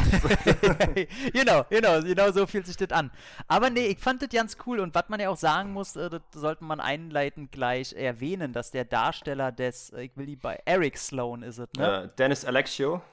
Dennis Election, dass der halt auch wirklich der äh, Weltmeister im Kickboxen war. Ja, der hatte in der ersten Profikarriere im Reinboxen, da jetzt aber nicht so lang tätig gewesen, aber dann im Kickboxen hat er dann mhm. äh, ordentlich äh, zugeboxt, sage ich mal. Und da sieht man halt auch wieder, wie schon bei Don the Dragon Wilson, der ja auch in echt richtig viele Ärsche getreten hat, dass halt ein echter Stil ein echter Kampfstil auf der Leinwand eben nicht so wirklich äh, für das Auge gemacht ist, weil auch die Kämpfe, egal wann er kämpft, das wirkt irgendwie nicht so. Da, da, da, wir sind halt äh, Filmkämpfe gewohnt und der ist natürlich echte Kämpfe gewohnt. Ja, ich, ich musste, ein bisschen langsamer, ein bisschen taktischer.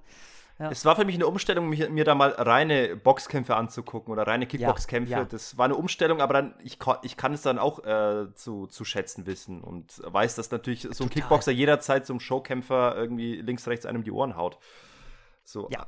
Aber worauf ich jetzt hinaus wollte, die, die erste dumme Szene, die schon, die schon beginnt, da, da, da, steigt Eric Sloan jetzt da von, von der Treppe und äh, einer der Reporter interviewt ihn, was er als nächstes macht. Und hey, willst du nicht irgendwie nach Thailand? Ich habe gehört, dort wurde Kickboxen erfunden. Und der Eric, ach was wirklich? Na gut, dann gehen wir doch nach äh, Taiwan.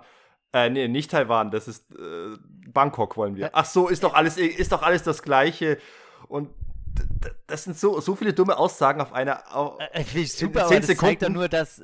Nee, fand ich total geil, weil es sofort äh, suggeriert, was für ein arroganter Wichser er ist. Ja, ja. Der, also, total geil. Ihm ist scheißegal. Ach, Hauptsache Chinesen, Hauptsache Asia-Volk, ja. so ich gehen und hau jedem aufs Maul. Ja. ja, aber das meine ich nicht mal. Ich meine noch vorher beim Reporter. Ich meine, allein die Tatsache, dass er irgendwie in seinem, in seinem Sport, in dem er tätig ist, professionell die Geschichte nicht kennt und gar nicht weiß, wo Kickboxen herkommt, äh, das finde ich schon ein bisschen seltsam. Aber, aber dann noch das. Du, Mike Tyson kann dir sagen, wann äh, historisch irgendwann die ersten Boxer gegeneinander angetreten sind? Ich, ich würde doch mal meinen, Mike Tyson hat seine Vorbilder und äh, ich wette, der hat sich da Kämpfe angeguckt. Also. Na, ich weiß nicht. Ne, ich, Aber willst du von so einem Film wirklich, ich meine, ich, ich lache da drüber und sage, guck mal, was für ein arroganter Wichser und ich will ja, doch keine realistische Darstellung der Dialoge. Ja, aber das ist so, so ein erster Punkt, der mir so auf, aufgefallen ist, den ich ein bisschen doof fand. Zumal dieser Reporter sagt, ich habe gehört, dort wurde Kickboxen erfunden. Da wollte ich dann zumindest ein, ein, äh, eingrätschen und dann äh, mal sagen, oder wir können mal das Thema Muay Thai äh, mal kurz äh, an, anreißen, weil das ist ja ein Film, der wird jetzt einer der besten Muay Thai-Filme gerne gehandelt, weil er war ja. ja, weil es nicht so viele gibt. Ja, eben, aber, aber halt eben über den, über den Titel äh, Kickboxer und da muss man vielleicht mal kurz mhm. äh, erklären. Also Kickboxing, das, weil wir, was wir unter Kickboxen verstehen, das ist ja ursprünglich so ein bisschen äh, in Japan entstanden, als die japanischen Karatekas sich gerne mit den Muay Thai-Menschen messen wollten. Und Muay Thai ist schon eine Kampfsportart, die Jahrhunderte, ja, Jahrhunderte alt ist und als sich dann in den 60ern, 70ern die Karatekas gegen die Muay Thais, äh, gegen die Thai-Boxer ein bisschen gemessen haben, das wurde im japanischen Fernsehen immer gezeigt, daraus ist eben so ähm, Kickboxen entstanden. Und mhm. das ist dann irgendwann, das ist dann irgendwann nach in die USA geschwappt, wobei äh, in den USA das nochmal ganz anders gehandhabt wurde. Da war Kickboxen einfach Vollkontakt-Karate und da hattest du dann keine Ellbogen, keine Kniestöße, nichts dergleichen. Und das hat dann der Film zumindest dann gut aufgefangen, indem er zeigt, hier der amerikanische Kickboxer, der tritt und schlägt, aber als er nach, dann nach Thailand kommt, äh, das ist das Dümmste von allen. Er, er, kommt da einfach nach, nach, nach, nach Thailand, nach Bangkok und hat keine Ahnung, was ihn da eigentlich erwartet. Er hat keine Ahnung, dass das eigentlich ein komplett anderer Sport ist und lässt Weil er sich dann. ein arroganter Wichser ist. Ja, eben, ich meine, was ist denn das für ein Management? Da, da ist scheinbar nichts passiert. Da, da, keine Management bei dir, nichts. Die sind einfach, die sind, ich stelle mir das so vor, dass sie direkt von, von dem Ring aus direkt zum Flughafen gegangen sind. Ja, so wird es auch gewesen sein. Der hat noch dieselbe Hose an, der hat sich ja nicht umgezogen. Der hat sich dann nicht mal geduscht, der ist gleich in den Flieger gestiegen. Einzige, was er gemacht hat, ist die asiatische Prostituierte dann nochmal ein bisschen rübergebügelt. Ja, das ist das Einzige. Das ist das Einzige, was er zwischendurch gemacht hat, genau. Und, und dann äh, ist er da in dem Ring und stellt fest, dass, dass es eigentlich ein ganz anderer Sport ist, weil, der, weil hey Mann, der haut hier mit dem Ellbogen zu, das gibt's ja gar nicht. Du, der, der kann von Glück reden, dass da keiner mit einer Eisenstange auf ihn losgeht. der, der hat keine Ahnung. Ey. Nee, aber das ist zum Glück so ein Film, dem verzeih ich ja sowas, weil das ist ich ja kein auch. Warrior oder so, ne? Das ist ja kein, kein, kein, kein Drama, der auf Realismus Wert legt. Also, ich glaube, heute würde man dem noch weniger verzeihen, aber heute hast du auch das Internet, ne? Und alle, da werden noch alles viel einfacher. Da wissen alle aber, alles besser, genau. Na klar, aber du hast schon recht, es fällt trotzdem wahnsinnig auf. Und das geht schon von diesem, er ist schon arroganter Wichser zu, er ist auch ein ganz schön blödes Schwein. ja, das geht ja oft mit einher. Es ist ja oft immer dasselbe. Ja, ja, ja. So, deswegen äh, fand ich es, ähm, ist ein bisschen schade, weil du hast ja immer noch diese, diese Szene im, im, im Park, wo sie zusammen trainieren. Wo, sie wo wieder die äh, Alibi-Funktion oder Dialog kommt, warum Van Damme natürlich einen äh, französischen Dialekt hat und so weiter. Äh, oder nee, Akzent, einen Akzent. Ähm, das ist doch ein Thema für sich. Eine, ja, aber das ist auch äh, eine recht okay nette Szene, weil sie da innerhalb von zwei, drei Minuten sehr viel erklären. Warum steht Van Damme nicht im Ring? Er erklärt, dass er zu weich ist, dass er mal, er hätte anstatt äh, Ballett zu machen, hätte er was anderes machen können. Also sie erklären schon diese Hintergründe und es wirkt in dem Moment nicht so aufgesetzt, wie diese Szenen eigentlich sonst wirken. Nicht wie bei harte Ziele, so. Ja. Äh, das Interessante äh. an der Szene ist, äh, in der deutschen Synchro reden die was komplett anderes. Die ganze Szene, wo sie durch diesen Park laufen, komplett anderer Inhalt. Also ja, im, im, Originalton, da unterhalten sie sich über den familiären Leistungsdruck und dass die beiden irgendwie immer das Beste geben mussten und was für welchen ja, ja, klar, sportlichen Weg sie sich entschieden haben. Ja, im Deutsch, da, da erzählt gerade der Eric Sloan, wie, wie, wie gut ihm die, die Dame im Hotel gepasst, gefallen hat. Aber letzten Endes äh, lenken ja einen Frauen vom Training ab. Das war der Inhalt auf Deutsch. Ach du Scheiße. Und, und auch interessant ähm, ist auch, ähm, wie die dann äh, Belgien übersetzen, weil äh, im Deutschen, da sagt er nicht, dass er aus Belgien kommt, dass er in Belgien aufgewachsen ist, sondern in Boston. Oh krass, das weiß ich gar nicht mehr. Okay, wow. also das, ja, also ich gucke zum Glück ja immer mehr ähm, Original. Ich will mich damit irgendwie ja nicht jetzt so profilieren oder sonst irgendwas, aber so eine Fehler sind für mich dann immer so ein absolutes No-Go. Na gut, ich meine, das, das nehme ich jetzt Teil von Lokalisierung. Ich meine, er sagt im Original Belgien, weil das dann den französischen Akzenten erklären soll. Im, Im Deutschen hast du ja keinen französischen Akzenten, deswegen macht es Sinn, wenn er sagt, er kommt aus Boston oder sonst woher. Das, aber oh, schon ein bisschen da weit hergeholt, ne? Tut, ja, ja, ja, tut schon weh. Also genauso wie wir, wir müssen auch wenigstens kurz die Flussfahrt der beiden erwähnen, ne? Wo sie ankommen. Ja. Also die müssen wir mal kurz erwähnen. Gleich, gleich da. Sind schon, eine Sekunde, ja, nur noch kurz wegen der Übersetzung auch später. Äh, wenn, wenn, wenn, wenn, ähm, äh, oh shit, wie heißt denn nochmal der, der, der Army-Typ? Winston. Seine, Winston, genau. Wenn der dann auftaucht und alles niederballert und sagt, sorry für die Verspätung, äh, Traffic was a mess. Und ja. was, also der Verkehr war ein bisschen äh, scheiße. Yeah, ne? Was sagt er auf Deutsch? Sorry, ich habe meine, zu Hause meine Zigarren vergessen. Ich liebe Zigarren. wow.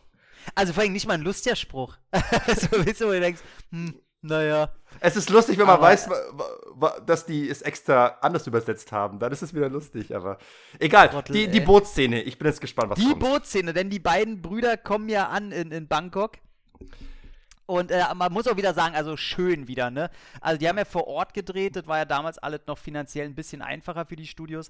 Und es sieht schon schön aus. Also die haben da wirklich gedreht und nicht in, der, in irgendwelchen hinterletzten Ecken irgendwie, wo sie gerade mal eine Kamera aufstellen sollen, sondern wirklich auf den Flüssen und auf den Feldern und, und in den Dörfern. Und das will ich auch mal gleich sagen, für, für, mich, für mich ist Kickboxer ein wirklich sehr wertiger Film. Also von, von ja. kinematografischen ja. her, finde ich, ja. äh, leistet er sich keine Patzer.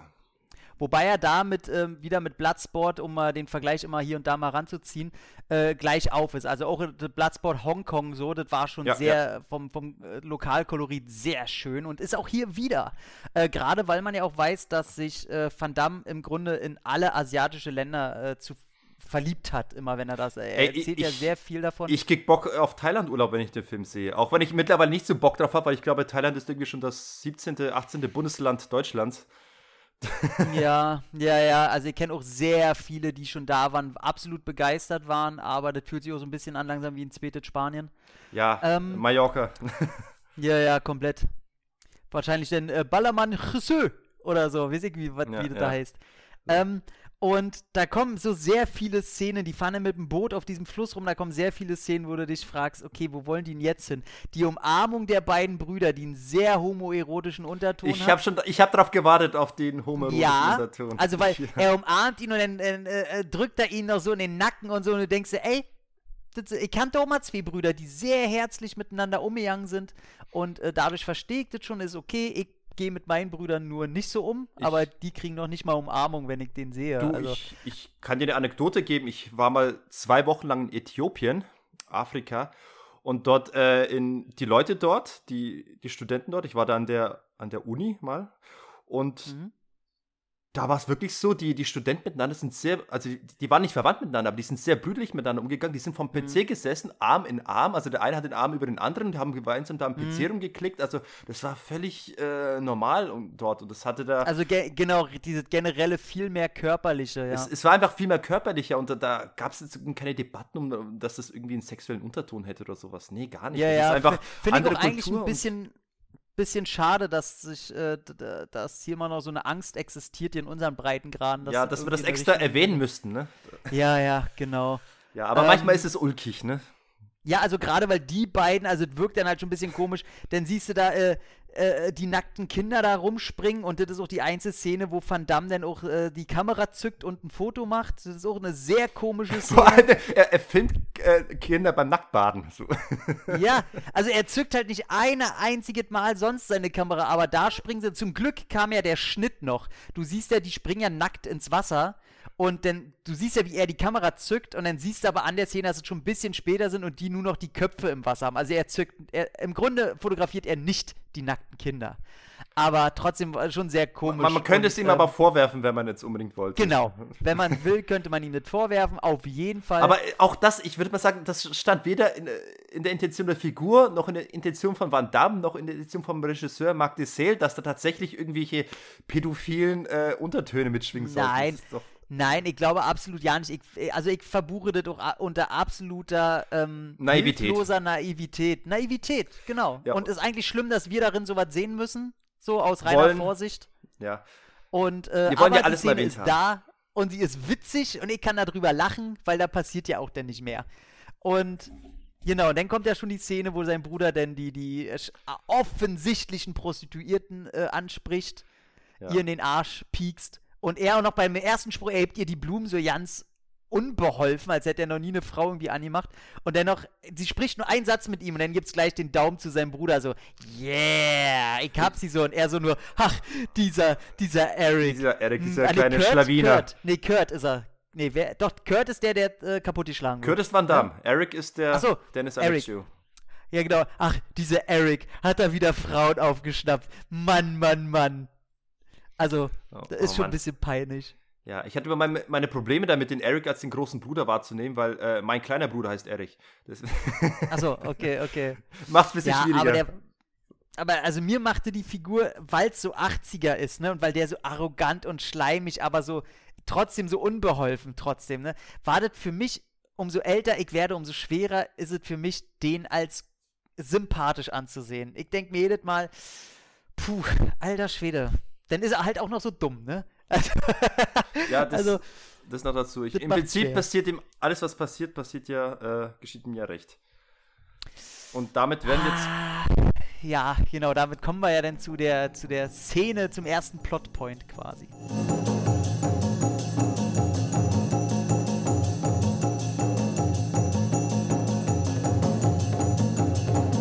Also, äh, der, der Hauptkampf. So, Genau, der erste Plotpoint kommt ja denn und dann, dann kommt der große, der große Pluspunkt und wo ich sagen muss, wo Kickboxer äh, den, den Bloodsport dann auch ähm, schlägt, auch wenn nur mit Kleinschritten, weil da ist der selbst der Bloodsport schwer zu schlagen, aber er da, wurde Darf ich raten, ähm, was du jetzt sagst? Darf ich raten, was du jetzt sagst? Die ja, sicher. Die Einführung des Bösewichts. Im Grunde generell der Bösewicht, aber auch die Einführung. ja. ja.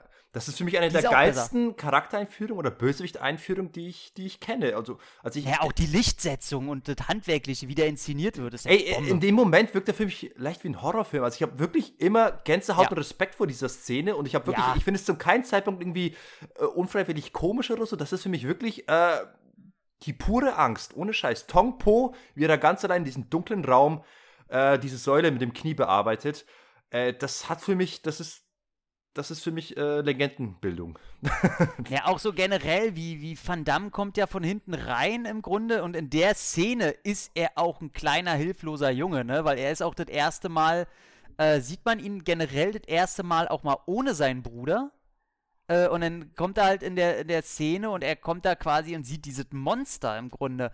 Und das ist ja auch von der Erscheinung her, ist es ja gerade zu der Zeit, als er damals rauskam, man kannte das ja wirklich nicht. Man war ja noch viel weltfremder damals. Und dann siehst du da diesen Typen und damals hat man nicht wahrgenommen, dass der mit Make-up voll knallt. Dazu können wir auch noch kommen. Der hat immer noch das Welt eins der weltbesten Make-ups überhaupt. Ich habe den auf Blu-ray geguckt auf dem 4K. Das sieht immer noch geil aus. Und kein, Vergleich zum kein Vergleich zum Make-up aus Teil 4. Ja, das ist eine ganz eigene Geschichte, ey. Da sieht man die Übergänge. Und ist aber auch ein anderer Darsteller. Und dann ja. äh, siehst du den riesen Zopf und du siehst allein die Statur von ihm. Der ist ja, der wirkt in dem Moment so 2,50 Meter groß und er bearbeitet da mit seinem Schienen den pa, pa, pa, diese mit Und es ist doch ziemlich kultig. Also für mich hat er wirklich ein sehr kultiges, ikonisches Bild geschaffen mit, mit, die, Ikonisch, mit, dieser, ja. mit diesem Ikonisch. Gesicht und mit dieser Frisur. Das ist Tong Po. Also das ist für mich, ich sag was, das ist in die Filmgeschichte eingegangen. Und entsprechend, ich habe dir mal äh, ein Video geschickt, du hast es glaube ich nicht zu Ende geguckt. Äh, Bushido hat ja mal den Film verewigt in einem yeah, seiner Songs. Nee, ganz, ganz ehrlich, das ich guck mir, ich höre mir kein Hip-Hop und Rap-Zeug an. Das ist mir zu äh, Kann ich auch nicht, aber aus, reiner Inter aus reinem Interesse muss ich das mal, ich habe es glaube ich, die Hälfte des Songs habe ich durchgehalten äh, das anzuhören. Der, der, Text ist sau dämlich, aber der hat, haut da alles rein. Ich laufe auf dich zu wie Tong Po und so, so Geschichten und. Nee, das kann ich mir nicht anhören. aber, ähm, ähm, das ist äh, tatsächlich in dem Moment und auch, ich finde, wie er, wie Tong Po auch erstmal äh, von, von, von seinen, äh, na, wie er generell auf Van Damme reagiert, wie er sich hat und so. Er hätte ja leicht irgendeinen dummen Spruch oder so abliefern können, aber er dreht sich ja einfach nur um, guckt ihn noch gar nicht mal mit so, äh, in so einer herablassenden Art an, sondern einfach nur in so einer überlegenden und macht diese Geste mit den Fäusten. Ja. Die, und, wo er was äh, zerbricht und das wirkt auch sehr kraftvoll. Und ich sehe ich seh da so eine Art Muster, aber ich glaube, das ist so, so eine so ein Typus oder so, so ein Trope, den du auch äh, bei, bei Bolo Young hast. Später bei, bei ja, Gewalt der Ladung ja, ja. am Ende, da, da redet er nicht, er gestikuliert nur, er zeigt nur so mit dem, mit dem Finger rum, macht dann so und das ist, wirkt alles sehr, mhm. sehr äh, bedrohlich, sag ich mal. Du, du kriegst nicht den Respekt vor, vor seiner Körpersprache. Ja, weil du weißt, jeder, der wirklich was drauf hat, so, der labert auch nicht rum. Ganz einfach. So. Und äh, genau das Credo hat äh, Tong Po auch übernommen. Und äh, was ich auch dann sehr schön, der geht ja dann äh, rüber zu seinem Bruder und sagt, ey, komm, wir sind nicht vorbereitet, wir sollten nicht alles abbrechen, du hast den Typ nicht gesehen, so, der ist ein Monster. Und dann kommt, ey, das, was ich so auch wieder, da merkst du wieder, ja, sein Bruder ist nicht so der intelligenteste. Er sagt, ja, aber kann er sich auch so bewegen? Und dann kommt dieses eklige Flutschgeräusch. ich denke, Alter, das ist so widerlich. Ich, das, ich, ey, ich stelle so stell mir vor, wie die, wie die Sounddesigner da wirklich äh, sich irgendwie an, an geschrubbt haben und das aufgenommen haben und es drüber gelegt haben, den Sound. ey, ganz ehrlich, ich, ich verbinde das ja immer, ähm, ich habe das wahrscheinlich schon tausendmal im Podcast gesagt, aber ich war ja auch mal Pornocutter. Und ich kenne diese ganzen rausgeschnittenen Szenen, wenn die sich halt vorher mit Öl oder sowas einreiben, ne? Und dann haben die ja hinter den Kulissen auch Spaß.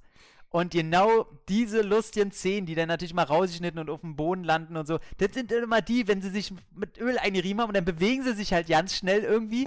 Und gerade wenn die Männer durchtrainiert sind oder die Frauen halt äh, äh, Brüste in der, äh, in der Größe haben. Und dann hörst du halt auch immer und damit machen die halt, die machen halt auch ihren Spaß hinter den Kulissen damit. Und daran hat mich das immer erinnert. Und genau so sieht er ja auch aus. Ich dachte mir, ey, komm, aber äh, der hier, sieht aus wie Okay, so er schaut tatsächlich so ein bisschen aus wie so ein Pornodarsteller, muss man mal ganz ja, ehrlich komplett. sagen. aber, aber letzten Endes, es sind einfach nur äh, Hautoberflächen, die an, an Eis oder an Wasser reiben. Also ja, wollen wir mal die Kirche im Dorf er da für eine Bewegung? Kann er sich auch so schnell bewegen? Also er macht da ja auch nicht groß. Er macht nur, also ich könnte mich auch so bewegen. Also, also was soll das? Eric, der Kerl hat dagegen getreten mit seinen, mit seinen Schienbeinen. Ach, bis der Putz von der Decke gefallen ist. Was soll's? Kann er sich bewegen wie ich? Nein, kein Problem. naja, er macht schnelle Wendebewegungen. Man sieht schon, dass er was kann. Ich glaube, ein, ein, ein Nicht-Boxer äh, so hinzustellen, probier mal dich so zu bewegen, es wird zappelig wirken, aber das, es sah schon nach Können aus, aber der hat sich ein bisschen zu viel darauf eingebildet. Das ist einfach Die Schnelligkeit allein, die hilft in dem Sport halt nicht. Und dann fand ich auch wieder so schön, und da wird wieder Tong Po sehr schön eingeführt. Dann kommt ja, dann, die kommen in den Ring. Und dann sieht er auch aus wie so ein, in so einer Hinterhofhalle, was ich aber sehr cool finde da, weil die Ränge dann auch mal voll sind mit Leuten. Und wie Tong Po da reinkommt und diesen sehr abstrusen, langsamen Tanz macht. Ja, das, so, das ist so, so ein traditioneller äh, Tanz, den ich jetzt nicht mehr sagen kann, aber der wird immer vorgeführt. Den hattest du auch später in Nong Bak, wurde kurz dieser Tanz vorgeführt und okay. sich dabei diese Mini-Krone aufgesetzt. Und ich habe erst gestern, ich habe genau. mal, ich wollte mal wissen, was gibt es eigentlich so für im Bereich Muay Thai für Filme? Äh, also, weil ich dachte, äh, Kickboxer ist für mich zumindest die, der älteste Film der, der sich diesem Thema annimmt. Aber ich, ich wollte mich nicht damit zufrieden geben. Das kann doch nicht der älteste sein. Es gab doch bestimmt schon vorher nee, was. Bestimmt, und, bestimmt nicht. Also, ich, also bestimmt auch welche, die uns jetzt ja nicht groß auffallen. Ich weiß, es gibt noch den Muay Fighter, den, der fällt mir noch ein.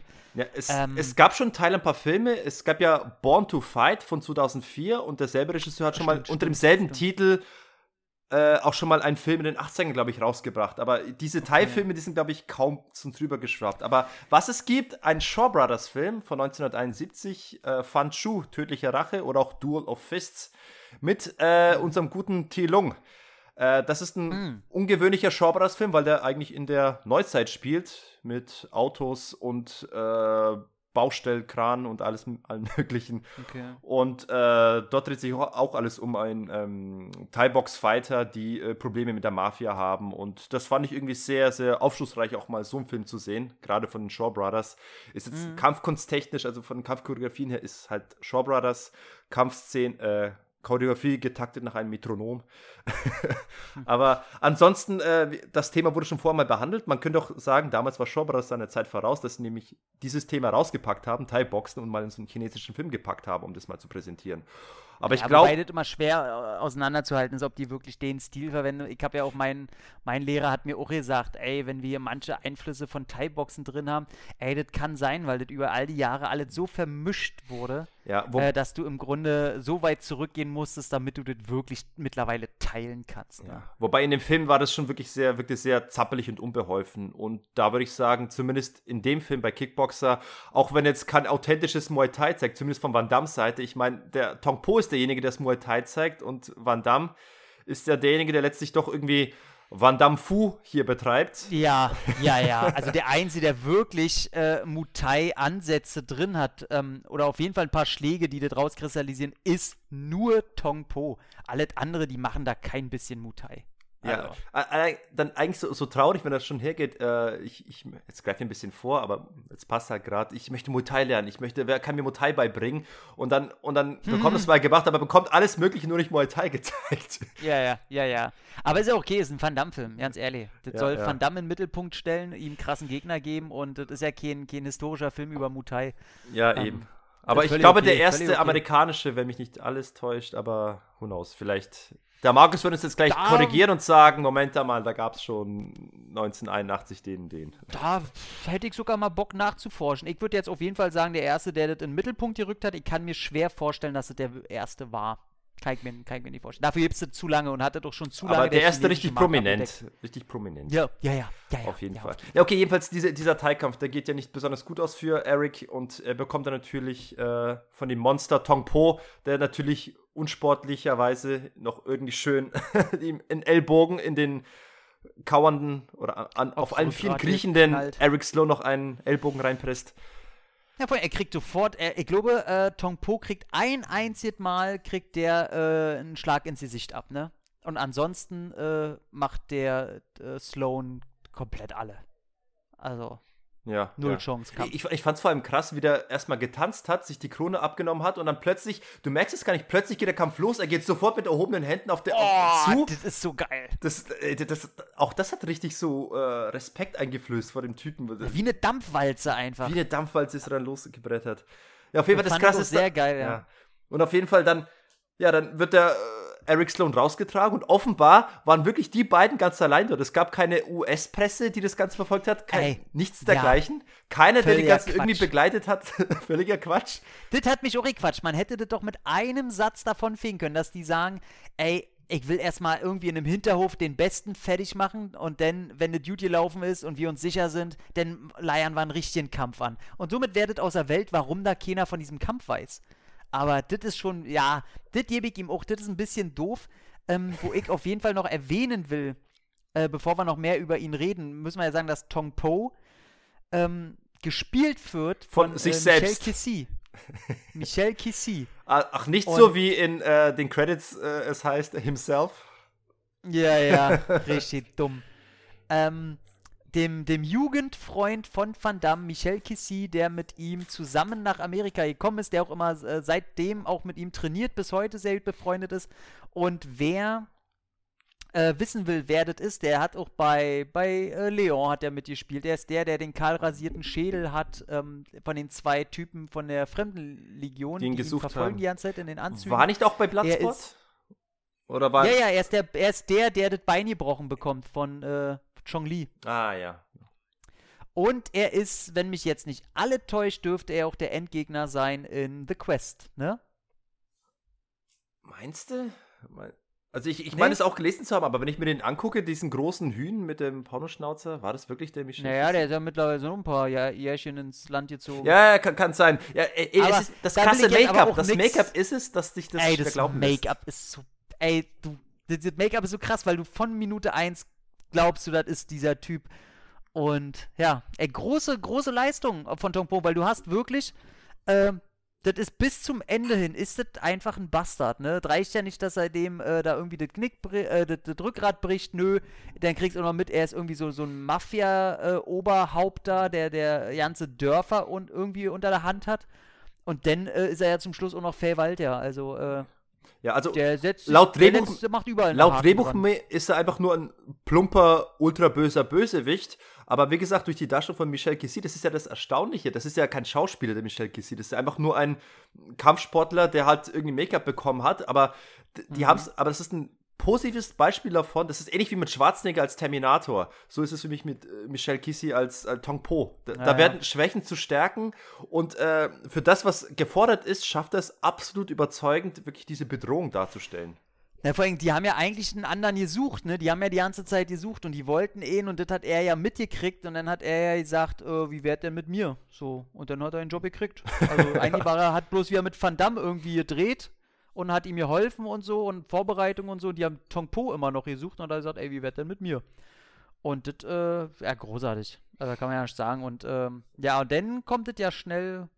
Ja, der erste Plotpoint ist dann vorbei und dann kommt erstmal die Einleitung hin zu Plotpoint 2 und das ist natürlich die Suche nach einem Meister plus, äh, würde ich sagen, die Vorbereitung gehört dann auch noch dazu bis Ja gut, er 2 freundet sich ja mit diesem Winston an, der sich, der sich eigentlich bloß mit seinen Mädels äh, vergnügen wollte und eben beim Boxkampf, einen Thai-Boxkampf angeguckt hat.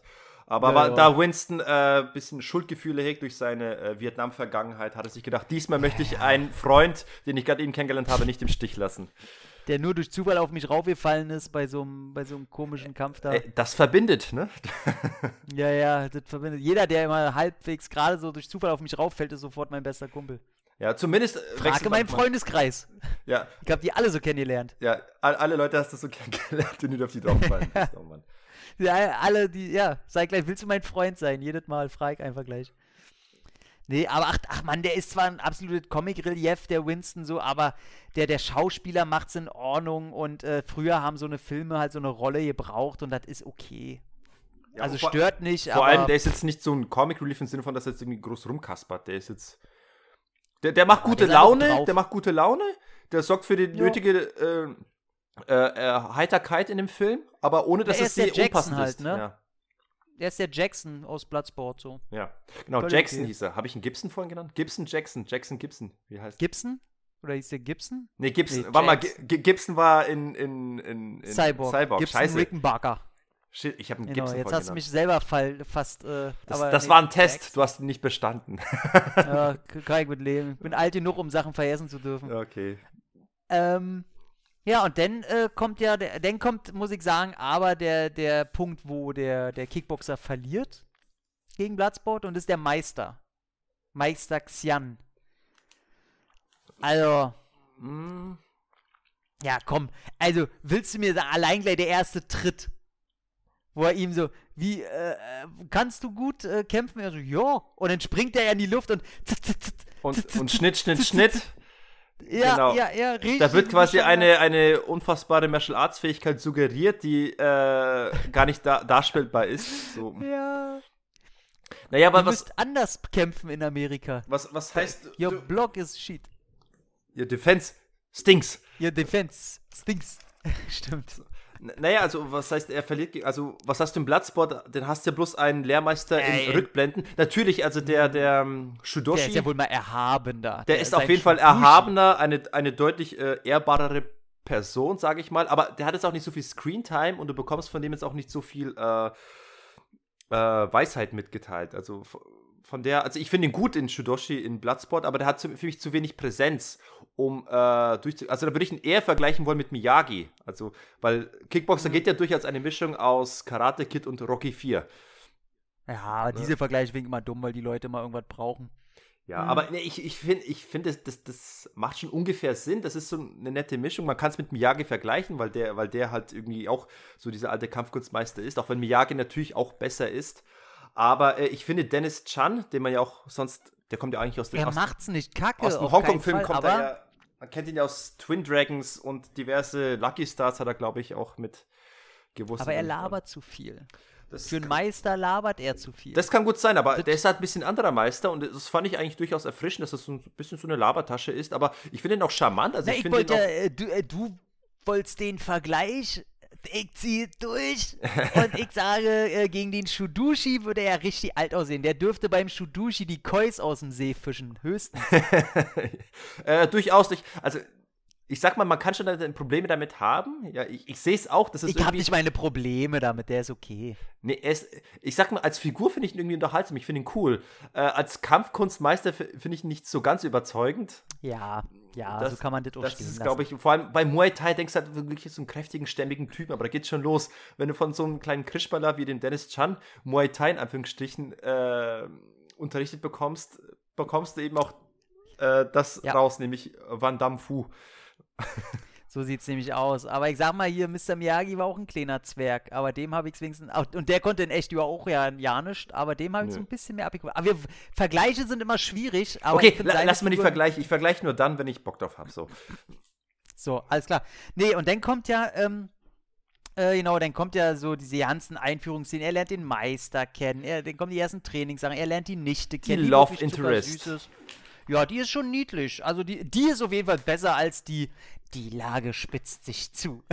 Bei Bloodsport. Die blonde, ja eben, also die, die finde ich jetzt ziemlich lame. Ach, die, ja, die ist so lame. Aber die, die andere, die ist einfach niedlich. Die, die, äh, wenn, wenn die lächelt, dann lächelt das ganze Dorf mit. Sehr gut. Das ist schon, die hat schon, die ist schon niedlich. Und äh, natürlich äh, dauert es auch nicht lange, bis Van Damme sie in einem blitzdurchzogenen, regenbefeuchteten Palmenwald an sich Ja, was heißt, es dauert nicht lange, das geht schon kurz vom Finale. Naja, aber das ist denen ja schon klar, als die Aber ja, es ist sehr sehen. überdramatisch dargestellt. Und der, äh, der ältere Mann im Dorf, nachdem er die bösen Buben im Dorf da verprügelt hat, der weiß das schon vorher mit ähm, seinem Lächeln. Der dann dann wäre ich jetzt mal beim Punkt, also wäre ich mal beim Kritikpunkt, obwohl ich den Film ja eigentlich loben ja. möchte, aber du meinst mhm. ja, das ist ja das Schöne, dass Van Damme hier zum ersten Mal ein ein, ein Greenhorn spielt, der es lernen muss, besser zu werden. Ich glaube, das Problem in dem Film ist, dass er das insofern nicht überzeugend schafft, weil letztendlich hast du doch Van Damme mit seiner üppigen Statur. Du siehst am Anfang, dass er schon so ein bisschen treten kann, auch wenn er von seinem Bruder zurechtgewiesen wird, hey, das ist nicht kräftig genug, mach mal härter. Aber du siehst das in Ansätzen, dass Van Damme Körperbeherrschung hat. Du siehst, Van Damme schafft es irgendwie in dem Dorf, die zwei äh, Handlanger mhm, mhm äh, mhm, im mhm. Alleingang zu bekämpfen, auch mit, mit Martial Arts hohen Tritten und Co. Und äh, insofern ja. kaufe ich es dann dem Film nicht so ab, wenn er dann äh, von Meister Gian irgendwie das Kämpfen beigebracht mm, haben möchte. ganz anders. Also, nee, zum Beispiel, es gibt dann so eine Szene, wo er dann irgendwie sein Bein heben soll und dann kriegt es so gar nicht hin, weil er das Gleichgewicht nicht halten kann, obwohl du es vorher im Film mehr als einmal gesehen hast, dass er sehr wohl das Bein so hoch bekommt. Und es wurde gesagt, dass er äh, Ballett auf jeden Fall lange gemacht hat. Eben. Ja, also, also diese Szenen, die ich dir, da hätten sie andere äh, Trainingsmanierismen nehmen müssen. Das ist auf jeden Fall völlig korrekt. Aber es ist ja nicht das Ziel, aus ihm einen Kämpfer zu machen, sondern einen Kämpfer, der mit dem Stil von Tongpo klarkommt und ihn damit besiegen kann. Et, äh, keiner sagt ja, dass er ein schlechter Kämpfer ist, sondern er soll bloß Tongpo in Sachen Muay Thai gegenübergestellt werden können. Ja. Das ist ja, du, ein Stil aneignen ist ja im Grunde wie Undisputed 2, wo äh, hier Olle Michael J. White auf einmal äh, äh, äh trainieren soll, nicht nur zu boxen, sondern auch mit seine Füße zu ben benutzen. So. Also es ist so ein ist kleines schon, Ding, okay. das ich ein bisschen störend empfunden habe, aber es hat, es hat dem Ganzen keinen Abbruch Ja, ist so, ist so ein kleines Logikloch, ne, was so wir mit einem Satz oder so hätten wegwischen sollen, aber dadurch, dass wir uns in so einer Art von Film bewegen, ähm, ist das auch für mich kein Kritikpunkt. Das ist okay. Aber wenn wir bei dem ja, sind, ist, ist so ein bisschen doof, ein, ja. Ein Schritt zurück, äh, wie, was sagst du mhm. eigentlich generell zu Van Dammes Schauspiel äh, im Krankenhaus? Wenn besser er dann, geworden. Wenn er um Ey, seinen Bruder trauert. Geworden. Ja, ey, ohne Scheiß, viele belächeln ihn immer. Aber ich finde wirklich, dass man von Film zu Film sehen kann, wie er besser wird. Bis heute.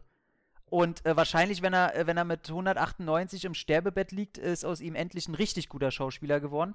Ähm, Ey, ich war ohne Scheiß, ich, ich, warte immer noch darauf, dass Tarantino ihn entdeckt und ihm seine Oscar-Rolle des nee, Lebens gibt. das, das kommt nicht mehr. Tarantino wird keinen Van Damme nutzen. Ja. Aber ähm, wenn man sieht, wie, wie wirklich schlecht sein Schauspiel in, in Bloodsport ist, da, da kann man nichts sagen, das ist, das ist schlecht.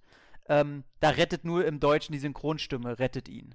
Ähm, dann hast du in Cyborg, da hat er ganz bewusst wenige Dialoge bekommen, weil selbst der Regisseur gesagt hat, ey, kann mit ihm nicht arbeiten, nicht mit seiner Stimme, nicht mit seinem äh, Dialekt.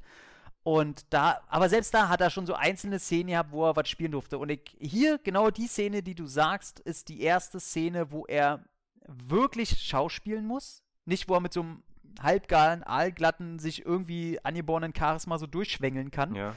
Sondern äh, da muss er was abliefern. Und er tut's. Er tut's. Ja, das Problem ist, manchmal wirkt irgendwie äh, Leute, die äh, weinen, äh, das wirkt manchmal unfreiwillig komisch, die Gesichter, die man dann sieht. Und dann neigt man gerade in einem Film. Mit mir selbst im Realen so. Ja, eben, Letztens, das, das meine äh, ich ja. Kumpel geheult und ich, ich war kurz vorm Lachen. Ja, es ist wirklich so. Und, und ähnlich ist es dann bei der Szene, äh, wo Mhm. man dann, dann auch wirklich heult und wirklich so, ein- so ein sehr tief trauriges Gesicht sieht. Es wirkt unfreiwillig komisch, aber man neigt dazu, dem gleich schlechtes Schauspiel äh, zu äh, unterstellen. Aber nee, ich finde, das hat er gut Szene gemacht. Fand, echt, in, in der Szene fand ich, das, äh, da hat mich das Gefühl nicht erwischt, weil äh, er, er macht auch nicht den Fehler, ähm, viele, die sich ja unwohl in solchen Szenen fühlen, die, die bevorzugen ja immer lautes Heulen, lautes Gestikulieren. Und den Fehler macht, äh, ja, ja, genau, oder äh, tief einatmen, tief die Körpersprache sprechen lassen. Und den Fehler macht er zum Glück nicht. Und da muss ich sagen, er hat die Szene total gut gemacht. Das hätte auch eine Angelina Jolie nicht anders gemacht. Ganz ehrlich. Ja, vor allem im, im, Ähm, im O-Ton, da merkst du ja, wie er richtig irgendwie stottert und wirklich es nicht schafft, irgendwie einen Die Satz. Synchro versaut's ein bisschen. Ja. Die Synchro macht's ein bisschen kacke, weil der Synchronsprecher das nicht hinkriegt. Eben, da war damals sich äh, wirklich im Mühe Original- gegeben, so wirklich zu stottern ja. und Probleme zu haben, irgendwie den, äh, ein Wort über die Lippen zu bekommen. Ja, ja, ich finde, äh, er, er macht, da lasse ich auch nicht auf das Schauspiel von, da, äh, von Van Damme oder in die Entwicklung dessen lasse ich auch nicht kommen. Also wer da sagt, er ist, äh, er ist auf jeden Fall bemüht und er macht Schritte. Und da muss man das große Ganze äh, so ein bisschen sehen und da ist äh, eine Ja. Entwicklung drin. Ist Und das- okay. Auch in seinem normalen Schauspiel. Man, man, manchmal siehst du noch so diese Bloodsport-artige, äh, sehr hölzerne, sehr, äh, du weißt, er ist hier zum Kicken und nicht zum Quatschen. Aber er hat zwischendurch trotzdem schon Momente, wo du siehst, diese normalen Dialoge kriegt er schon selbst besser hin als bei Bloodsport. Ja, ja. Also der hat einfach, verst- ich glaube, sein Charme hilft ihm dabei auch immens. Ja, hat er ja auch. Ey, wenn der, wenn der lächelt, du merkst halt, ey, da die, die Frauen liegen dem halt auch zu Füßen. Ich habe letztens auch meine äh, äh, Freundin, die, die kennt sich ja absolut nicht aus in dem ganzen Zeug, was wir hier bequatschen. Und ich habe ihr letztens bloß mal einen Trailer gezeigt, hier, darüber reden wir gerade, darüber schreibe ich gerade hier, Cyborg, halt ihr geschickt. Und sie meint, oh so, was für ein billiger Schmonz ist das denn? Aber der Typ ist hübsch. Aber der Typ So, ist weißt hübsch. du? Ja, ja Aber aber, ich glaube, das ist ist so, hübsch. es ist so ein Hin und Her, weil ich, ich kenne auch viele Frauen heutzutage, die sagen, äh, der schaut ja voll eklig aus oder sowas. Also das ist immer, Okay. äh, gibt das und das. Also ich, der Van Damme ist halt einer, der Ja, auch polarisiert. Ja, also schon ein Sunny Boy. Sunny Boy auf jeden Fall. Also ich konnte mich nie seinen äh, Arschbacken entziehen. Nein, Quatsch. Ja, bei mir war es immer, wie Albert Pine auch gesagt hat, so er kann immer nie verstehen, dass er trotz der Beule so, so ein Frauenheld sein konnte. Naja, das ist ähnlich wie mit Stallone und der tiefsitzenden Lippe. Jeder hat das so sein Markenzeichen. Wobei, Genau, jeder hat sein bei Van Damme fällt es nicht immer sofort auf. So, aber wie gesagt, also das coole stimmt, ja, Typen, das selbstbewusste Typen, die können trotz dessen. Und der Schwarzenegger konnte es trotz sein, seines Akzentes äh, sich durchsetzen. Also, Ja. Was, was habe ich jetzt? Ich krieg immer mehr mit, äh, wie heißt hier, oh, ich vergesse jedes Mal seinen verdammten Namen. Es tut mir so leid, leider auch schon verstorben. Bösewicht von Stirb langsam, Mann. Alan Rickman. Alan Rickman. Warum kann ich mir Alan nicht merken? Alan Rickman. Ey, wirklich, ich meine, ich habe sehr viel mit Schauspielerinnen und so zu tun und mir ist letztens wieder aufgefallen. Das ist jetzt schon fast ein Running Gag. Ich habe letztens bei ihr dann auch gesagt, weil wir auch Harry Potter geguckt haben. Und da habe dann, er meinte ich so, ja, wer wäre dein Typ so, den du jetzt so nehmen würdest? Und sie so, naja, ich fand den und den schon. Und dann meinte ich, oh, überraschend, nicht Alan Rickman? Und sie so, naja, Alan Rickman sagt ja jeder. Na, natürlich Alan Rickman, so erstmal. Jede, die irgendwie kreativ was zu tun hatte, liebt Al äh, Alan Rickman und findet den krass sexy. Und das, obwohl er optisch ja nur jetzt nicht der über sexy Typ ist eigentlich. Ja, sieht eigentlich Aber da sehr, sehr sieht man das streng aus, ne? Aber Aber manchmal, Charisma, ver ne? Manchmal verstehen wir die. Frauen nicht, ne? So. Doch, ich verstehe absolut. Alan Also- Rickman wäre bei mir auch auf, auf den Aber- ersten. Die Stimme, Alter. Mega. Ich habe dir, glaube ich, von einer Woche oder sowas ein äh, Bild gezeigt. Ich war irgendwo draußen Burrito essen und die Wartemarke, wenn du eine Wartemarke bekommst dort, dann ist da tatsächlich irgendwie ein Filmbösewicht drauf auf deiner Wartemarke. Ich hatte tatsächlich Nö, zufällig. hast du mir nicht geschickt. Ich, ich habe das in unserem Chat geschickt. Du bekommst eine Wartemarke, da ist Hans Okay. Gruber drauf, ja. Und, so. und mit dem Zitat von ihm natürlich. Äh, Oh, wie geil ist vielleicht das hilft dir das als ey? Eselsbrücke. Keine Ahnung. Ansonsten gibt es ja noch das, Erd, das Erdmännchen auf YouTube, das Alan ruft. Alan! Alan! vielleicht hilft das. Kenn, nee, das kenne ich nicht. Okay, egal. Äh, wo waren wir? wir waren Ja, weiter, weiter. Äh, wir waren jetzt beim Training und äh, dass er im Dorf war, wo ich auch schon wieder damals komisch fand, das erste, was er macht, als er in dieses Dorf kommt, dass er schon wieder Kindern hinterher rennt. Also, waren Damen und Kinder, ne? Der, Aber tatsächlich, ich habe es jetzt auch normal gesehen, das hat wieder so was Unschuldiges einfach, was ich ihm abkaufe. Ich habe da früher sehr viel bösere äh, Sachen gesagt, dass ich da was anderes sehe, was völliger Quatsch ich, ist. Ich kann mich an deinen äh, Scene Entertainment Podcast erinnern. Ja, du hast dich da sehr über diese Szene äh, beömmelt. Ja, und heute tut es mir leid, ich habe es nochmal gesehen und ich habe da völlig übertrieben. Ähm, er, er ist da einfach nur ein netter Typ, der da hinkommt und Spaß haben will und unschuldig ist. Und, einfach. und, und, das Kind hat ihn ja ein bisschen angespritzt und dann spitzt der Van Damme halt ein bisschen zurück Genau, und, und schon genau, geht eine genau. ganze ja, Fa- Fangspielsituation los und Van Damme Genau, rennt den genau. kleinen Kindern her wie ein kleiner Childmolester. Nein, eben nicht. Aber Sehr gut. Haben wir das auch bedient hier. okay, eine Äh, genau, dann kommt ja die, die äh, Prügelei gleich und da finde ich den alten Sack eben mega cool nach, nach der Prügelei, der dann so super Typ und genau und dann geht's ja äh, ja jede Training schon los und äh, Ich hätte es ja cool gefunden, wenn das quasi die Bewerbung gewesen wäre, um vom Siang trainiert zu werden. Aber zu dem Zeitpunkt war es ja irgendwie schon klar, dass er trainiert, bevor er dann die, Mm. Ja. die, den Laden aufmischt. Naja. ja hätte ich auch besser gefunden. Oder beziehungsweise er hat es erst im Nachhinein erfahren, nachdem er ihn schon trainiert hat, dass der Laden aufgemischt Richtig. wurde. Es wäre cool Ja. gewesen, dachte, hau, warte mal, der Typ hat doch was auf dem Kasten und er hat das, rechts, das Herz am rechten Fleck. Genau, er hat die Moral, die er braucht. Er Ja, hat die Moral. ja schade. Schade. Verschenktes Drehbuchpotenzial, aber was, was soll's. Dafür bekommen wir jetzt herrlichste Trainingsszenen.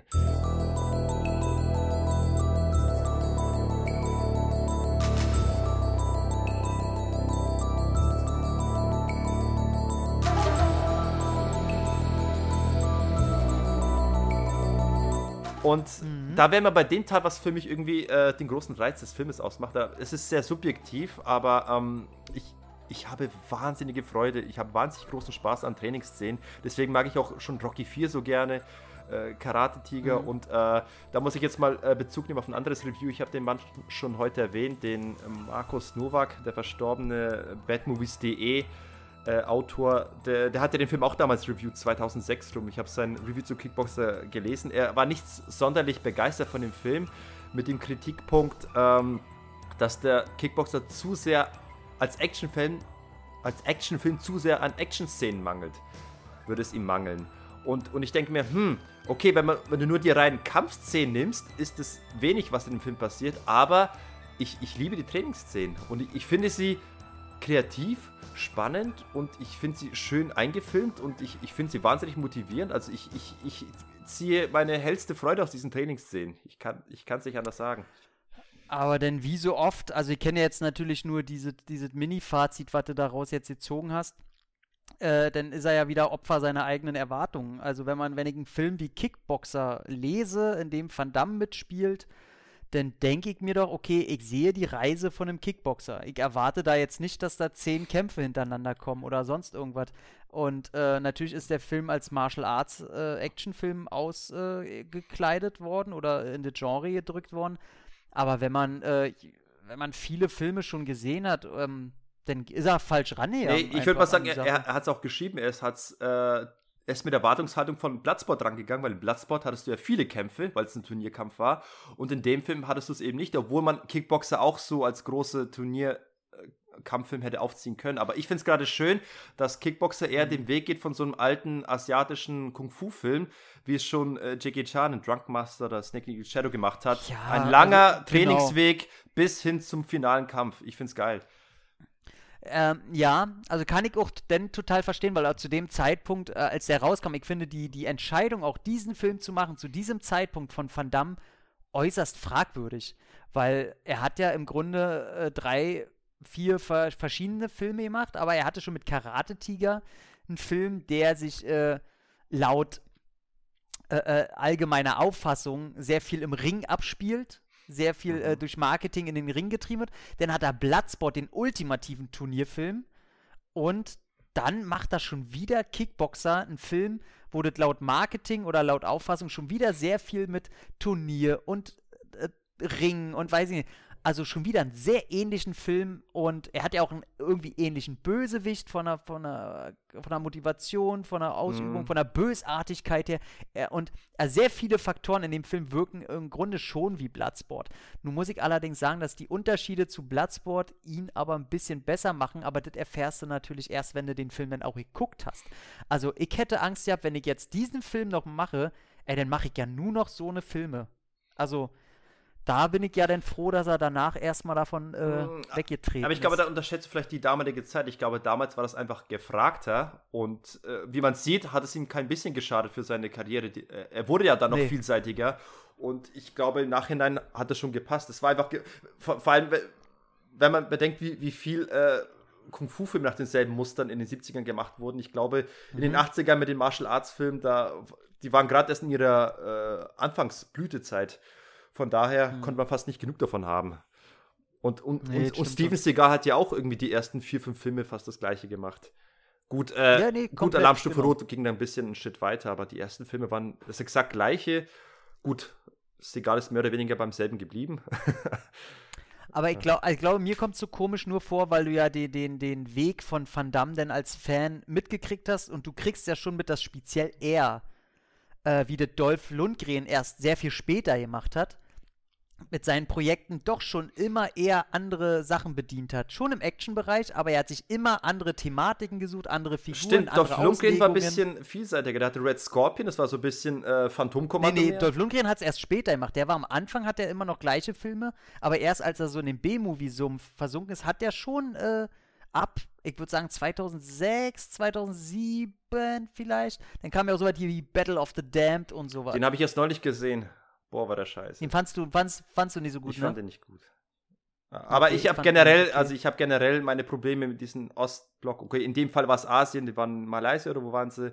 Aber ja, ich habe generell irgendwie, zieht mich so, so die 2000er, 2010er B-Movie-Action-Filme mit unseren abgehalfterten Stars nicht so an. Ich merke, ich sehe immer, das ist alles Mhm. so semi-gut und unterdurchschnittlich und äh, ja, also ich bin bei dem Film grundsätzlich etwas kritischer und Hm, auf jeden Fall, ja. ja, was nicht heißt, ich meine, viele von den Actionfilmen aus den 80ern, 90ern sind nicht unbedingt besser, aber Ach du, da ist es ey, einfach ist doch- nur irgendwie der, okay. der Charme und die Optik, die mich irgendwie mehr abholt. Keine Ahnung. Ja, äh, ist ja, also musst du dich auch nicht für rechtfertigen. Ist dann halt Ja. auch einfach so, ne? Ja. Ähm, und aber ich, also und dadurch finde ich die Entscheidung, dass er damals aber gedacht hat, ich mache nochmal so einen Film, weil danach hat er ja echt, danach hat er Leon gemacht, ein Riesensprung. Und dann kommen auf einmal ganz andere Filme. Also was kam, was kam eigentlich direkt nach Leon? Äh, Nowhere jetzt to Run. Kam schon ohne Ausweg danach? Nee, da ist Wa- irgendwas zwischen noch. Na Nee, wir gut. müssen ja jetzt nicht gucken. Ach, man darf nicht Ist- gucken. ist er- Na, Moment, warte mal, warte mal. Ich kann eigentlich Jahreszahlen habe ich gut drauf. Pass auf. 1990 war Death Warrant. Also, das war, glaube ich, der Film nach Kickboxer Ah, dann. stehlender Mit Faust. stehlender Faust. Aber das war schon so ein Film, das ist. Ich sehe eigentlich nicht, dass der Film damals Kinoformat gehabt hätte. Das ist für mich damals schon so ein äh, Videothekenfilm gewesen. Ja, ja, Also da- dafür hat- Aber weißt, du- weißt, weißt wer das Drehbuch geschrieben hat? Ah, warte mal, warte mal, der, der Dark Knight äh, Drehbuchautor, Goya. Drehbuchschreiber. Ja, aber das weiß ich jetzt, das erst. das weiß ich nur durch euren Podcast, durch, äh, wo ihr Death Warrant besprochen habt. Sehr gut. David S. Goya. Mit dem Dieser- Patrick Kilpatrick. Der Teufel. Der Teufel der Comic-Unterhaltung. Naja. ja, ja. Warte mal, De- Death Warrant, dann kam, glaube ich, schon äh, Geballte Ladung. Und dann 92 Mhm. Universal Soldier und dann Hm. 93 ohne Ausweg. Danach, ich glaube, danach ohne Ausweg, glaube ich. ja, Nach 93 war ohne Ausweg, aber Moment mal, Leon war, glaube ich, doch früher. Leon war früher. Nee, Le Leon kommt nach, äh, nach Kickboxer.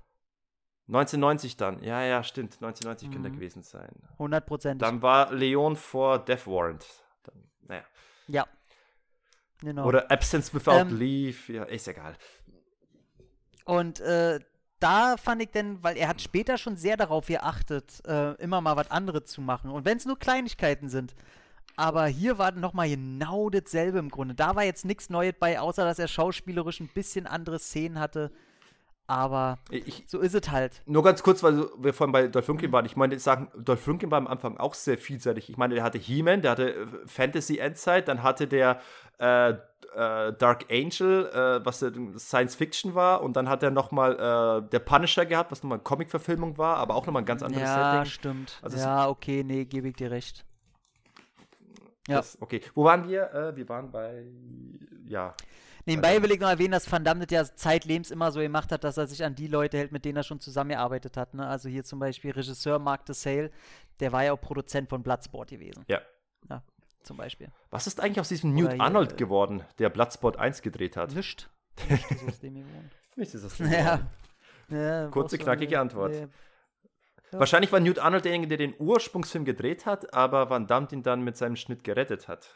Kennt man Van Damme als. Und äh, waren ja zwei, zwei Regisseure, ich habe gerade nochmal geguckt, ihr habt die Clique wahrscheinlich eh gehört. Ähm, der hat auch die, er war der Kameramann bei Bloodsport, der David Worth. Cinematographer. David Worth.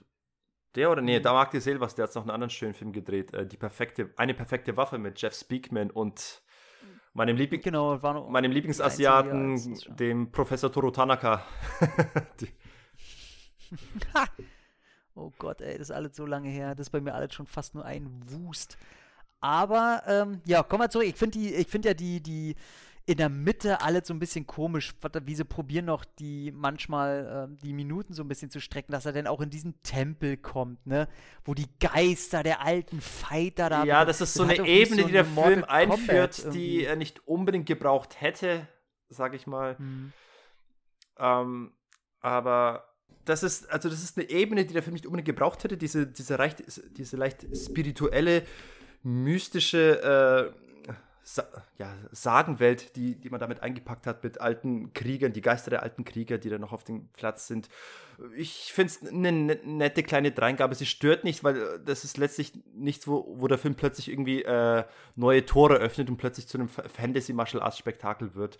Ich finde es eine nette kleine Anekdote, dass man äh, da noch so ein bisschen die Mystik mit dazu packt. Aber das Schöne ist, und damit wären wir nochmal beim, bei dem Punkt Trainingsszenen, äh, diese Trainingsszenen, ich finde ja nicht nur die Trainingsszenen an sich, wie sie konzipiert sind und wie sie gezeigt werden, schön gefilmt. Ich finde ja auch, äh, da wird ja sehr, sehr viel, wir haben es am Anfang erwähnt, sehr, sehr viel von der Umgebung, von dem Land gezeigt, von den diese, diese prachtvollen Ruinen werden mit einbezogen ins Training und vor allem, äh, jetzt kommen wir zum wichtigen Punkt, äh, die, der Soundtrack, der, der den Film begleitet, der ist ja wirklich famos, sage ich mal.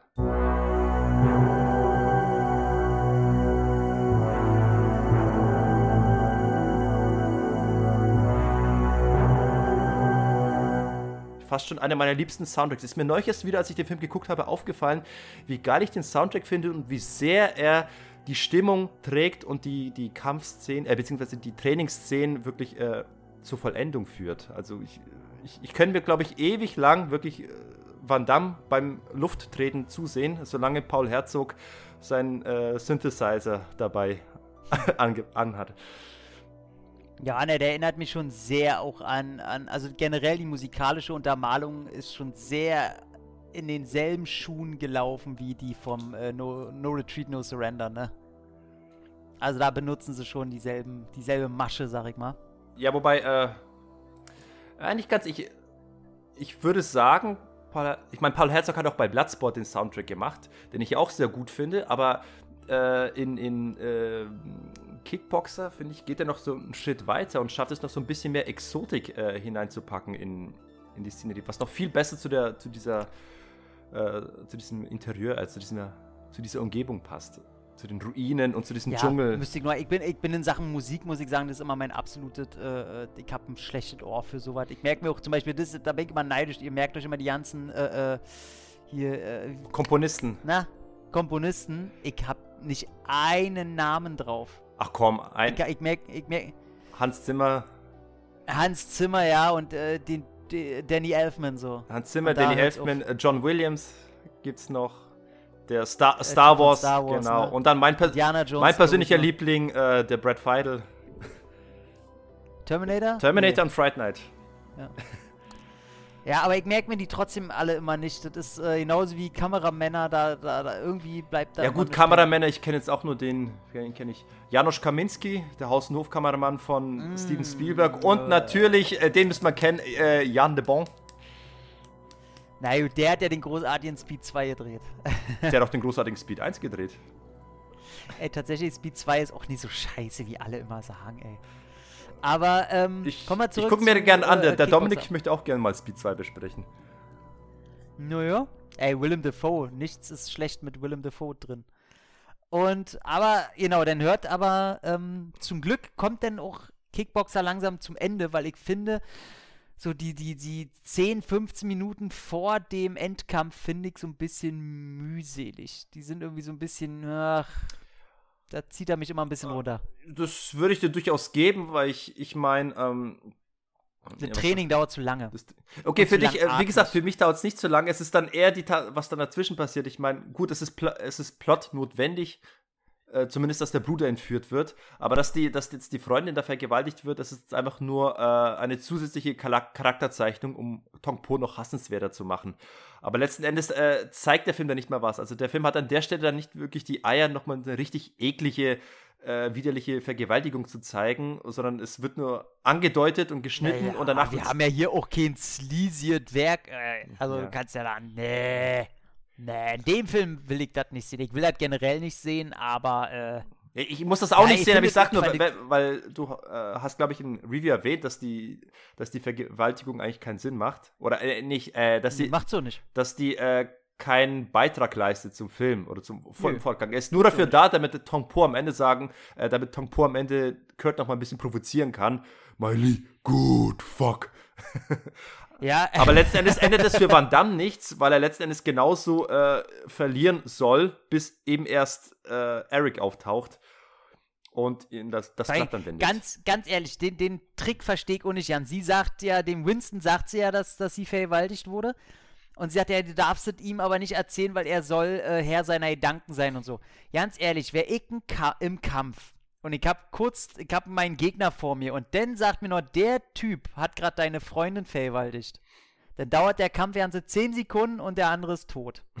Also, ganz ehrlich, äh, ich finde, das hätte eher den Hass noch geschürt. Ich, ich, ich, ich, ich verstehe, was, versteh, was du meinst, aber ich glaube, die, die Philosophie dahinter ist, und ich, ist, äh, wenn du quasi nicht mehr emotional, äh, wenn du nur emotional und nicht sportlich agierst, dann, dann, dann wirst du nicht mehr dann achtest du nicht mehr auf Deckung und Co. Also ich habe auch äh, viele äh, Interviews von, von äh, MMA-Kämpfern ge gehört, die sagen, äh, mal, ähm, Aggression oder Wut ist kein guter Katalysator für bessere Kämpfer. Das, das, das hilft in der Praxis nicht, heißt es dann. Das war ich noch nicht. Also ich weiß, dass ich einmal in der Prügelei war, wo ich im Nachhinein äh, sehr glücklich war, dass ich einfach nur scheißensauer war. Sonst äh, wäre anders verlaufen, glaube ich.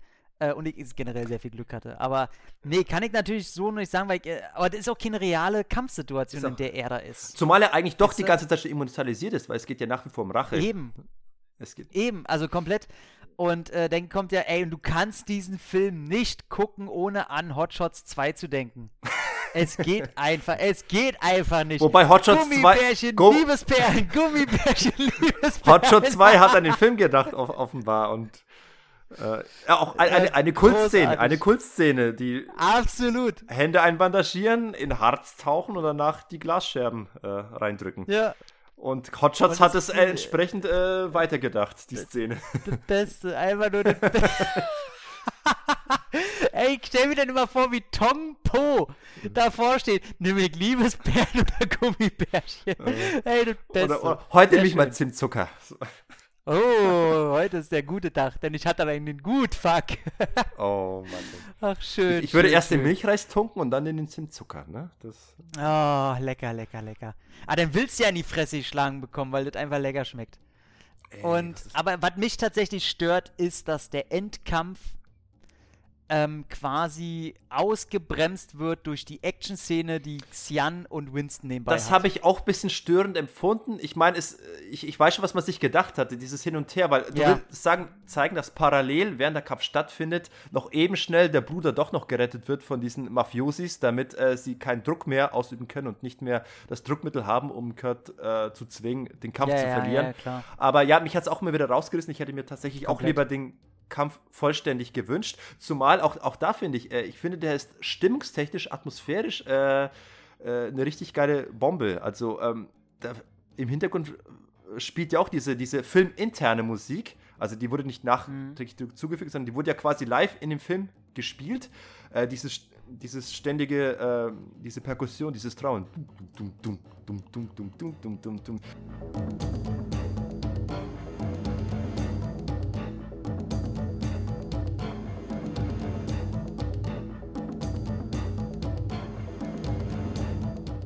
Das hat mit dieser Szenerie, alles ist dunkel und leicht rötlich durch die paar äh, Fackeln, die dort Licht geben, hat es irgendwie eine, eine sehr, sehr eigene charakterliche Aura und, und ich, ich finde, das ist irgendwie ein Kampf, dem ich einfach gerne zusehe, auch wenn gar nicht mal was passieren muss. Wenn du einfach bloß Tong Po hast, der einfach bloß in die Kamera guckt und mal kurz grinst äh, oder den Zuschauern so, so, so, so, so, so ein arrogantes Grinsen so zuwirft äh, und dabei diese Musik spielt, das hat irgendwie wahnsinnig stimmungsvollen äh, Charakter, die, die, dieser Kampf. Also ich bin wieder bei der Musik, aber ich, ich, ich muss sowas loben, weil ich das wirklich geil finde. Ja, habe ich äh, halt absolut kein Gehör für. Also ich mag natürlich, äh, mich kriegt ein Soundtrack immer, wenn er emotional wird und so. Ähm, ganz schnell, deswegen äh, krieg ich auch ganz schnell bei äh, Tränen bei Filmen, wenn es einfach episch wird. Ne? Nicht, mal, nicht mal unbedingt, weil die Szene traurig ist, sondern weil es so episch ist.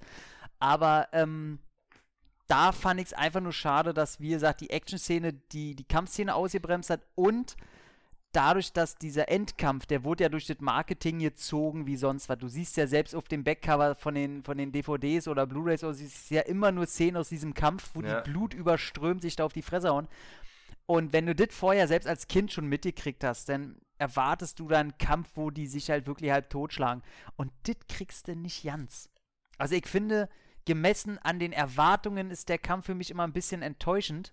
Auch wenn er gut ist, der ist völlig okay. Ich finde den Kampf auch besser als den gegen Chong Li. Ja, auf jeden Fall. Ähm, und den Drehkick, den coolen, den er bei Chong Li am Ende äh, zeigt, dreimal, den siehst ja fünfmal jetzt äh, im Training in der Tempelanlage mit äh, Xian, wo er fünfmal ja, ja. über seinen Kopf diesen Kick macht. Ohne, ohne Schnitt. Schnitt. aus der Total, ich liebe sowas. Eine, Sieht gut aus. Ey, es ist geil. Ja. Und Aber ist so der Grund, warum er äh, denn vor zehn Jahren an der Hüfte da operiert werden musste, am Becken, ne? weil er immer diesen Kick gemacht hat. Ja. Äh, den kann er ja dann jetzt nicht mehr machen. Ja, gut, dass ich auch hm. aufgehört habe, den zu üben. ja, aber kann man sich auch denken, ganz ehrlich, ey. Ja, wobei, ich glaube, ähm, in Van Damme gegen den Rest der Welt hat er gezeigt, dass dieser, dieser Roundhouse-Kick, also nach vorne, wenn er sich nach vorne dreht und jemanden quasi so umhaut, aber stehen bleibt, nicht springt, dass der äh, ihn so oft gemacht hat, dass er ihm Hüftprobleme gemacht hat. Aber kann sein, dass ja, es nämlich schon was beidem also war. Der, ich, glaube, ich glaube, der kann Bede nicht mehr machen. also, ich meine, der Mann ist 60, der muss ja nicht mehr machen. Ähm, nee, aber äh, ansonsten der Kampf, äh, alles äh, völlig okay. Und ich finde es auch sehr gut. Ich mag die Filme auch immer, die dann auch sofort einfach abbrechen und dann ist der Film zu Ende, dass kein Epilog da irgendwie noch kommen muss. Und Tong Po kriegt natürlich die Fresse poliert. Und damit ist und, alles gesagt. Äh, damit ist alles gesagt, genau. Ja. Die Rache war da. Äh, er hat ihn nicht getötet. Hätte er vielleicht mal machen sollen, wenn, er, wenn du die weiteren Teile siehst. Ja. Und, äh, Nach, mit, der, mit die Mafia Ende. kannst du nie zu Ende töten. Ja. Nee. Er hängt in der Mafia. Aber, aber finde ich, alle, viele meckern ja immer darüber, aber ich finde das einfach nur realistisch. Er hat ja, er, er, hat sich mit der Mafia angelegt. Ja. Tja, Pech gehabt. Das ist so. Aber zu den, zu den Fortsetzungen können wir ja im, im, äh, im Kleinen, können wir ja gleich noch, Ja, wobei ich bin jetzt mit der Endkampfszene noch nicht fertig, weil es muss auf jeden Fall ges ja, nee, gesagt nee. werden, also äh, sie läuft ja ein bisschen auf, auf, auf Sparflamme oder ein bisschen mit angezogener Handbremse, weil Van Damme ja nicht gewinnen darf und sich ein bisschen zurückhält. Äh, aber trotzdem mhm. lässt er sich, der lässt sich schön vermöbeln, aber teilt auch hier und da gut aus. Ich finde ich find toll die Szene, wo Van Damme ihn doch mal so einen schönen Sidekick in, in, in den Magen verpasst und, Van, und Tong Po mhm. so leicht beeindruckt, mm, nicht schlecht, mm, und so zunickt. Also, mhm. ey, die, ich sag nicht, die Körpersprache von Michel Kissy, die ist richtig, die ist richtig geil. Die. Er, er schafft vor allen Dingen eine ganz einen ganz eigenen Typus, ne? Also das ist halt eine, er, er findet halt Gesten und Körpersprachen, die halt nicht irgendwo aus dem FF kommen, sondern die hat er sich selber hergeleitet und, und da kommt eben dieses mhm, mhm, ja, also, so. für, also für, das ist geil. Für mich ist Tong Po wirklich auf einer Stufe mit, mit äh, Bolo Yang. Äh, also was, was diese die Ausstrahlung, die Aura angeht von so einem Bösewichten.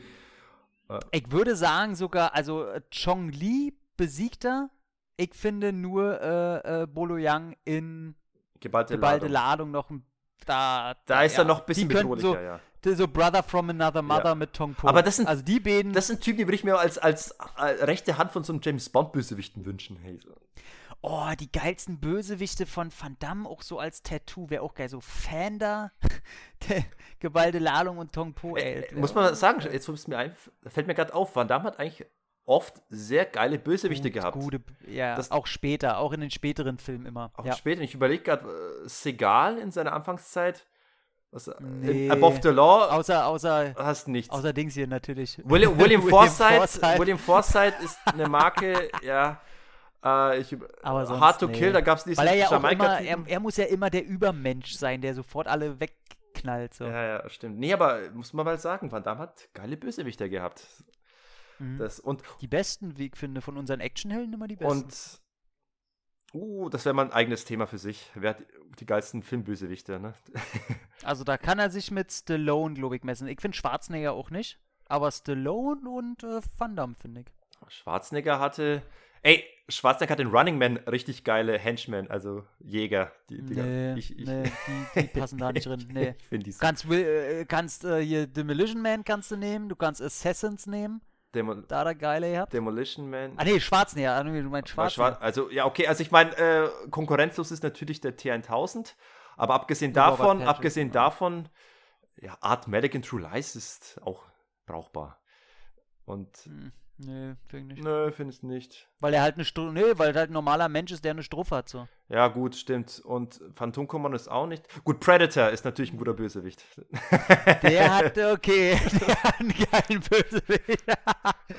sehr gut, sehr gut, sehr Okay, gut. wo- ja. wollen wir jetzt nee, da- Aber das wäre eine schöne Folge mal. Haben Sie mal bei, bei, bei. Kino Plus gehabt, die besten Bösewichte? Ich hätte gerne noch ein paar dazu gepackt. Äh, Ja, die haben die leider bei Kino Plus immer, die machen immer schöne Specials, schöne Themen, Aber aber, bleiben immer sehr an der Oberfläche. Die bleiben sehr an der Oberfläche so. Und das Ich- ich- ich äh, fa- naja, dafür sind die ja auch Ich, da. ich, ich, ja ich muss mal gut. kurz ausführen, das muss ich jetzt mal sagen, weil äh, die, die haben da gesprochen Mhm. über, ähm, was macht einen guten Bösewichten aus? Äh, ist es die Tatsache, äh, dass er richtig krass ist oder ist es die Tatsache, dass er richtig äh, real wirkt? Also zum Beispiel, äh, die sagen, ey, der zum Beispiel der, zum Beispiel Joe Pesci aus, aus, aus Goodfellas oder sowas, der ist ja, das ist ja, Großartig. das ist ja ein Typ, der könnte einem in echt begegnen. Solche Typen gibt es ja wirklich und deswegen ist dann angsteinflößender als irgendwie, keine Ahnung, so ein comichafter Bösewicht. Aber dann wiederum haben sie sich auch über, äh, weil die meinten, ey, so ein Typ, der könnte ja auch irgendwie nachts in der U-Bahn begegnen.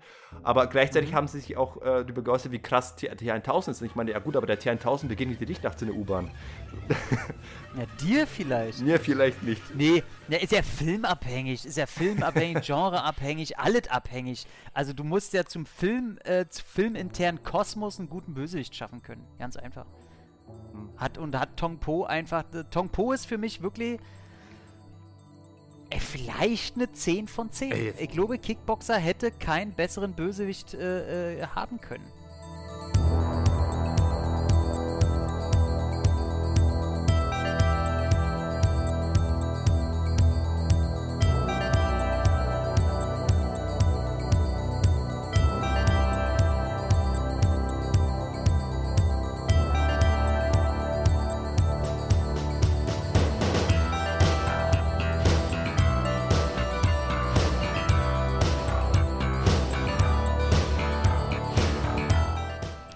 Äh, der Endkampf, ich, ich, es gibt ja viel Kritik an dem End-Endkampf, also quasi die, der Part, wo sich dann das Blatt wendet, nämlich äh, Ja, das dann, Blatt, haha, Englisch. Blatt wendet. ja, wenn äh, plötzlich Eric da ist und quasi die Druck, der Druck rausgenommen ist, kein Druckmittel mehr vorhanden ist und er jetzt ähm, quasi loslegen kann und er lässt sich noch regelwidrig äh, noch die, die, die Bandagen wegschneiden, wo ich denke, was, was soll das jetzt eigentlich? Ich habe immer gedacht, dadurch kann er jetzt besser kämpfen. Kann, ist eigentlich Quatsch und außerdem macht es keinen Sinn, dass er die Bandagen abmacht. Auf jeden Fall, ab da kann er plötzlich Van, ähm, Tong Po dominieren. Und ich weiß, viele Leute kritisieren dann, ja, das ist doch total unrealistisch. Die ganze Zeit hat er gegen ihn verloren und plötzlich äh, mutiert Tong Po zu einem grimmig guckenden Sandsack und äh, kann wirklich nichts machen. Nichts. Äh, er schafft es keinen Ja. einzigen äh, Angriff mehr auszuteilen. Der ist einfach nur noch da und Ja, schaut ja. blöd. Und äh, Ja, vielleicht, also ich red mir das ja immer schön, denn. Oder probiert mir schön zu. Und vielleicht hat er noch nie einen Kampf gehabt, wo er auf Ausdauer ein bisschen was machen musste. Ja, also ich, ich, ich erkläre es mir so zurecht, äh, indem ich sage, äh, Tong Po ist, ist sich so siegessicher und ist so schon in den Flow drin, dass er die ganze Zeit dominiert und weiß, dass er nicht verlieren kann. Wobei in dem Film wurde es nicht gesagt. Weiß Tong Po, dass Kurt unter äh, Druck steht, dass er nicht gewinnen darf? Oder gewinnt Tong Po, weil er einfach nur denkt, dass er so geil ist? Nehmen wir mal letzteres Also ich an. kann mir vorstellen, dass der das ja nicht weiß. Ja, ich- weil der lebt ja so in seiner eigenen Ich Welt. gehe auch davon so aus, weil es halt ja- dass ihn Der Young hat es ja ausgemacht. Und, Mhm. und ähm, Und ich, ich sehe das einfach so, dass sich durch den ersten Tritt schon mal so hat überraschen lassen, also so aus dem Konzept gebracht wurde und schon so demoralisiert wurde, dass auch den zweiten Tritt irgendwie schlecht hat kommen sehen und plötzlich wirklich ja, zu einer Memme wird und plötzlich nicht mehr in der Lage ist, äh, sich zu verteidigen, weil er wirklich. Der Film zeigt ja letzten Endes, dass Van Damme eigentlich so gut ist, dass er mittlerweile äh, den Tong Po einfach problemlos dominieren kann und die ganze Zeit vorher sich einfach nur Mhm. zurückhalten musste. Und Ah, finde ich auch ein bisschen schade. und ja, äh, und, und das ist, da wären wir beim generellen Kritikpunkt von Van Damme-Film, er hatte nie wirklich gute Choreografien. Also du hattest nie äh, es wirklich, dass du einen komplizierten Schlagabtausch gehabt hättest. Oder es ist wirklich nur Kannst du bei ihm ja auch Schlag, nicht. Schnitt, Tritt, Schli Schnitt und es ist immer. Weil er halt ein Tänzer ist, ja, ne? ja. Er ist halt kein Scott Atkins, der, der, der, der sich rumdrehen kann und weiß ich nicht was alles. Er, er ist ein Tänzer. Ja. Er hat und er ist ein Posterboy. Er hat, er macht einzelne Schläge und Tritte, wovon du immer ein Poster machen ja er kannst. ist ein Money-Shot-Kämpfer. So, und Ja, genau. ist Und, ist ja, und ich Wort, finde, ja. dass und davon, da bezieht er auch seine Stärke raus. Und denkst du, Da macht er das Beste daraus, indem er es schafft, durch den Einsatz von Schnitt, von äh, Zeitlupe und von seinem glänzend öligen, grazil sich bewegenden Körper äh, wirklich immer einen richtig geilen Shot. Also jeder Angriff ist ein richtig geiler Money-Shot für sich und, und das ist das, was dann den, den Film verkauft. Und dann sehe ich tatsächlich gar nicht, dass der eine äh, eigentlich eine nicht vorhandene Choreografie hat. Das sehe ich da nicht. Ich, Aber so verkauft er sich ja auch. Also, das ist ja das Aushängeschild von Van ja, Damme. Ich, äh, ich will das ja nicht sehen. Also, jetzt vielleicht im Alter oder so, wenn er das mal einmal ausprobieren will, noch Na, in, okay. in aber- Knockoff hat er das mal gemacht. Da ging es mal in die Richtung komplexerer Kampfchoreografie. Ja, da hast du Choi Haag als äh, äh, Regie, der, der kann ja, der kann ja nicht anders. das geht nicht anders. Wenn, der, wenn du ihm sagst, ey, ich mach jetzt mal einen Kick, geht langsam nach oben. der Choi Haag weiß ja nicht, was langsam heißt, ey. der kennt das Wort ja Langsam, nicht. was ist das? Was? Langsam!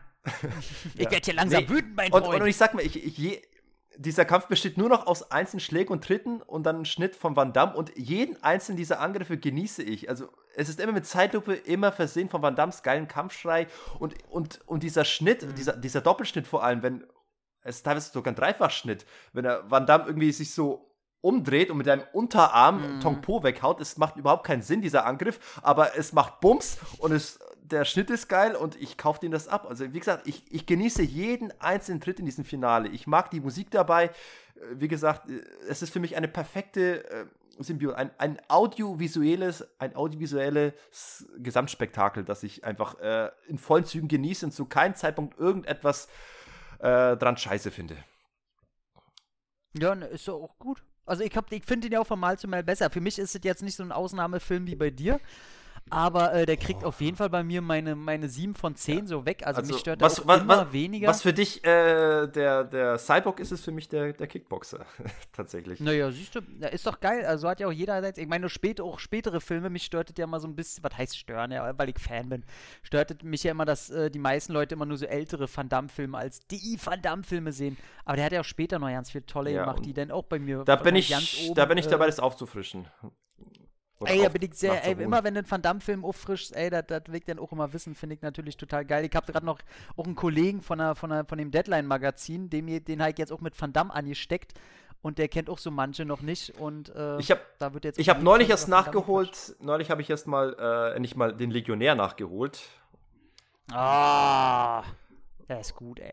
Der, der ist gut, der ist jetzt nicht so ähm, von vorne bis hinten so packend, also dass ich da wirklich äh, gebannt am Bildschirm bin, aber ich fand ihn schon wirklich technisch äh, sauber inszeniert. Den fand ich schon Find ich ein gutes geil. Ding Also, ich eigentlich. den Auch einer von den Filmen, wo ich nicht verstehe, da, dass da immer so abgewatscht wird. Also. Hat er nicht auch Sheldon Lettich das, Drehbuch geschrieben? Oh, weiß Ich glaube ich, grad- ja. weiß ich gerade ich nicht. glaube, ich glaube, Sheldon hat das Drehbuch geschrieben. aber Nee, den mochte ich so richtig. Den, da ich auch den Podcast für den E-Blog schon aufgenommen mit dem lieben Kevin.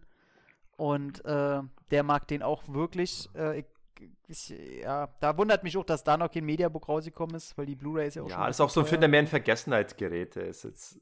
Leider, leider. Der ist ja auch in, an den Kinos total bahngegangen. Ich muss sagen, äh, ich finde den, der war seit langem, der ist ja auch für mich so ein bisschen der, der geheime Bruder dritten Grades vom, vom Legionär. So. Lawrence von Und, Arabien meinst äh, du? Äh, äh, nee, Quatsch. äh, hier von, von, von äh, Leon, Leon. so ein bisschen. Ah ja, ja. Und ähm, ja, nee, mag ich einfach. Ach, schöner Film. Aber dir, dir fehlen auch noch echt ein paar, ne? Äh, noch ein paar. Bei den 90ern fehlen mir nur noch äh, dieser, dieser Desert Heat, Coyote Moon, wie der heißt. Inferno. Inferno und, und Universal Soldier 2, die muss ich noch äh, mal Oh. nachholen. Ja, die guck dir an, wenn du gute Laune hast. So. So. Nee, ich kenne ja auch so spät, ich, ich, ich kenne Replicant, ich, äh, in Hell habe ich jetzt äh, nachgeholt, Wake of Death habe ich Mhm. Schön. gesehen. Aber Replicant fand ich auch ganz gut. Den habe ich auch damals gesehen. Recht Ja. frisch nach dem. Hast du, hast du Until Death schon gesehen? Until Death habe ich damals auch gesehen, aber ich weiß nicht mehr viel. Ich weiß eigentlich nur noch, wie er da irgendeine Dame in der Toilette von hinten. Na, wo er den Kopfschuss kriegt. Genau, er kriegt den Kopfschuss da. Oh, ich, ich weiß nicht mehr. Es ist bei mir. Also nicht jetzt als Spoiler am Ende, sondern er kriegt am Anfang des Films einen Kopfschuss. Ja, äh, stimmt, da war was. Nee, ist schon lang her. Ich habe den damals gesehen, tatsächlich Okay. recht, recht zeitnah, aber ist schon lang, lang her. Okay. Ja, Ja, würde cool. ich gerne wieder auffrischen. Aber nochmal kurz zurück zum Kickboxer. Es gibt auf jeden Fall noch zwei, Ja, zwei Szenen, über die gesprochen werden muss. Mm, Okay. Zum einen, äh, vielleicht die Szene, die dem, dem Van Damme äh, einen gewissen Titel äh, verleibt hat. Und ah, ein Titel, den wir auch bei uns im Forum haben, nämlich wenn du den du auf deinem T-Shirt trägst. Äh, die, die auch, die habe ich gar nicht, das ist die andere Szene. Die erste Szene, die ich meine, okay. das ist, wenn du bei uns im Forum, im Liquid Love Forum, äh, ungefähr 10.000 Posts hast, dann bist du ein sogenannter Palmenkicker. Ah, Genau. okay. okay. Ey, diese, diese Szene, wie diese, diese, diese, diesen, diese Palme kaputt haut, die ist ja auch nicht mal weit hergeholt. Also es gibt auch im Netz, auf YouTube gibt es Szenen von irgendwelchen Muay Thai-Kämpfern, die wirklich Palmen kaputt hauen. Die sind aber ein bisschen kleiner und wirklich äh, umhaubar. Aber die Palme in, im Film, die sieht nicht umhaubar aus, aber Van Damme macht es. Eigentlich müsste es als ein Schienbein gebrochen sein. Komplett äh, einmal 90 Grad Winkel. Deswegen finde ich das auch Durchgezogen. sehr äh, gut, dass sie wenigstens das so inszenieren, wie er darauf reagiert, als er die Palme runter. Also er, er, er knallt ja selber zu Boden, hält sich das Bein, ist voll am Ende und Ja. alles, sein Bein ist kaputt. Ey, aber auch das, so. ich finde es richtig geil gefilmt. Das ist wirklich äh, perfekt gefilmt. Also für das, was man da darstellen wollte, ist das absolut so eine 10 von 10, diese Szene. da da gibt es nicht dran zu rütteln. Das ist einfach perfekt gemacht. Ja. Und ja, Und die Szene mit dem Fleisch und dem Hund äh, ist ja aus seinem echten Training, ne? da weißt du jetzt mehr als ich. Ja, ja, ist, äh, wo, ähm, er sagt ja, Van Damme so, ja, er kann nicht mehr, er kann nicht mehr, und hat er auch bei seinem echten Trainer gemacht. Und ähm, dann hat der Trainer ihm ein Stück Fleisch um, also jetzt in echt, um den Gürtel gebunden und meinte, gleich kannst du wieder. Und er so, hä, wie meinst du das? Und dann hatte der Nachbar, der hat immer einen sehr aggressiven Hund geholt, äh, gehabt, der immer gebellt hat, der sehr aggressiv war. Und dem hat er halt die Tür geöffnet und dann ist der Hund natürlich sofort, wollte er ein Stück Fleisch, dann ist Van Damme aber gerannt. Und dann meinte er, ja, geht doch. Her herrliche Anekdote. Und die zweite Szene, du hast schon erwähnt, ich trage ein wunderschönes T-Shirt. Vielleicht das nerdigste T-Shirt, das ich habe. Van Dancer. Der Jean-Claude Van Dancer, Van Dancer. In, in einem wunderschönen NES äh, 8-Bit-Cover-Look. Äh, Genau, ich habe gerade überlegt, ob es 8-Bit oder 16-Bit nee, schon 8. ist. das ist NES 8-Bit. 8, ne? Hm. Und das ist eine Szene, die ein bisschen den, den Film auch ein bisschen überschattet. Also das ist schon zum Meme geworden. Schade, ne, dass gerade die Szene nie geworden Naja, ist. also wenn Van Damme da anfängt zu tanzen zu Bo Williams, I Feel So Good Today.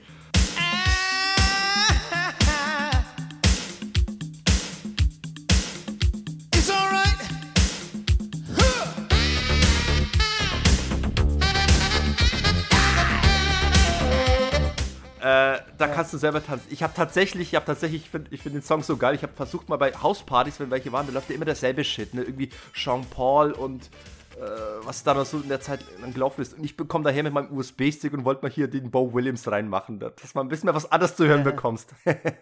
Ja. ja, geil, aber auch da siehst du wieder, die asiatischen Darstellerinnen scheinen sie auch gerade mal äh, fünf Minuten vorher von um der Ecke geholt zu haben. Ja. Ne? Die wissen, wo ja, die finden es einfach nur lustig, den, so, den, den Kaukasier da tanzen zu sehen. Dachte ich, ja, da, da Ja, tanzt man doch gerne mit. Aber ist auch geil, er wackelt mit dem Arsch runter in den Spagat, Ey, er kommt wieder hoch, ey, wackelt mit dem Ey, Arsch. ja, ey, man, da, da, das, das macht seinen Charakter einfach aus. Und das ist die Szene, die hat man zum Beispiel bei Game One, haben sie die Szene reingepackt, als, als Referenz mal. Und bei, ähm, selbst bei, bei Conan O'Brien war ja mal Van Damme zu Gast. ja, war, genau, und da wurde die exakt diese. Szene nochmal nachgestellt. Die haben da wirklich auch in die, in die Show irgendwie nochmal so einen Tisch hingestellt mit zwei Lumpen, die, Ja. die fies gucken. Und auch äh, Van Damme, Aber er hat den Spagat nicht er gemacht. hat den Spagat nicht gemacht. Ich glaube, da musste er auf seine Hüfte achten. Ja. Ja, nee. Aber echt, Schade, die schade. Szene eilt dem Film voraus, deswegen gibt es sie auch als T-Shirt und äh, ich. Die kann man nur feiern. Auch, auch wie er dann besoffen irgendwie den Rest der Schergen macht. Ich feiere diese Szene, wo er an den Tisch geht. Ein Kerl kommt ihm, äh, stützt sich auf den Tisch ab an und, Ja. und guckt ihn bloß an. War dann zieht bloß die Arme zur Und Seite, haut ihm Arme beide weg. Hände an die Ohren und schubst ihn weg und winkt ihn noch so ein bisschen Ja. ab, so halb besoffen und äh, ist so fertig mit der Welt. Ey, einfach nur, das ist pures Comedy-Gold. Und du siehst auch da schon, du weißt, also du siehst, dass Van Damme weiß, wie man besoffen ist. Also du siehst, dass der Junge schon oft besoffen Der hat war. Party gemacht, ja. Der, der hat wahrscheinlich schon Ja. wirklich so in Diskus getanzt. Also ich würde mich Ja, nichts wundern. 100 Pro. Der ist ja ausgebildeter Tänzer auch, ne? Da kann man das mal Der ist zeigen ja nicht nur Ballett, ja, Ballett Also- und äh, was war noch alles Ballett dabei? und Tanz, irgendwie unbestimmter Tanz Tango. oder irgendwie sowas. Also wird er, klar, wird er auch gemacht haben, klar. Wird auch gemacht. Ja, leider habe ich das auch ja immer oft noch was mal nachmachen wollen in der Disco, kam nicht so gut an. Nee, Ey, ohne Scheiß, mir ist schon in der Disco mal die Hose geplatzt, nur weil ich die Szene nachmachen wollte. sollte dir eine Lehre sein. Man macht Dinge aus Filmen nicht im Realen nach, denn Film ist nicht Ja, real. das ist, mein das ist mein. Problem. Das habe ich erst äh, mit, mit 30 gelernt ungefähr. Hm. Ach, ja, und, und äh, ein letztes Schlusswort. Die Szene zeigt doch, was für ein beschissener Lehrer eigentlich der Yang Chao ist. Ich meine, der hat ja die, die, Ja. die, die, die Muftis drumherum extra angestachelt, denen irgendeinen Scheiß erzählt. Ey, der Typ sagt, äh, ihr, äh, ihr seid schlechte Kämpfer Deine- und deine eure Mutter Mütter haben mit Sex mit Eseln. Ja, und, äh, und damit konnte er einen Kampf provozieren. Jetzt bist du bereit für den Kampf, ne? Also es ist schon. ich finde aber auch noch geil, wie er besoffen da aus dieser Tür rauskommt. Draußen ist er wieder hell. Xian! Ja. Voll besoffen. Die sind wie Ameisen über mich hergefallen. Ja, Sagt er im Deutschen, im Englischen sind es nicht die sagt er im Englischen, sagt er auch. Sagt er doch. die Ameisen. Ah ja. Oh, super gut. Oh, das wären, glaube ich, die wichtigsten äh, Sachen, die ich zu dem Film gesagt habe. Außer, ja, den, den Wassersport. ich war noch froh, dass der, Hu ja, froh, dass der Hund überlebt hat, war ich, fand ich sehr schön. Das finde ich auch sehr gut, weil sonst. Hund vom Meister kriegt ja ein Messer rein von den Lumpen. Und der hat aber überlebt, der Hund. Und der andere Lump wird mit einem schönen Fleischerhaken aufgespießt am Arsch. Das. Genau, der kriegt jetzt quasi den Haken in seine Genitalien gejagt und wird hochgezogen. Ja. Ja. Wollen wir zum Abschluss kommen? Wir haben schon zwei Stunden gelabert. Aber das ist es bei Ja. dem Film auch wert. Ne? Ja, kurz noch, äh, der hat natürlich Fortsetzung nach sich nach sich gezogen. Es gibt insgesamt fünf Teile. Äh, der zweite ist der einzige, den ich leider noch nicht gesehen habe. Ich Ähm, auch nicht. Der wird.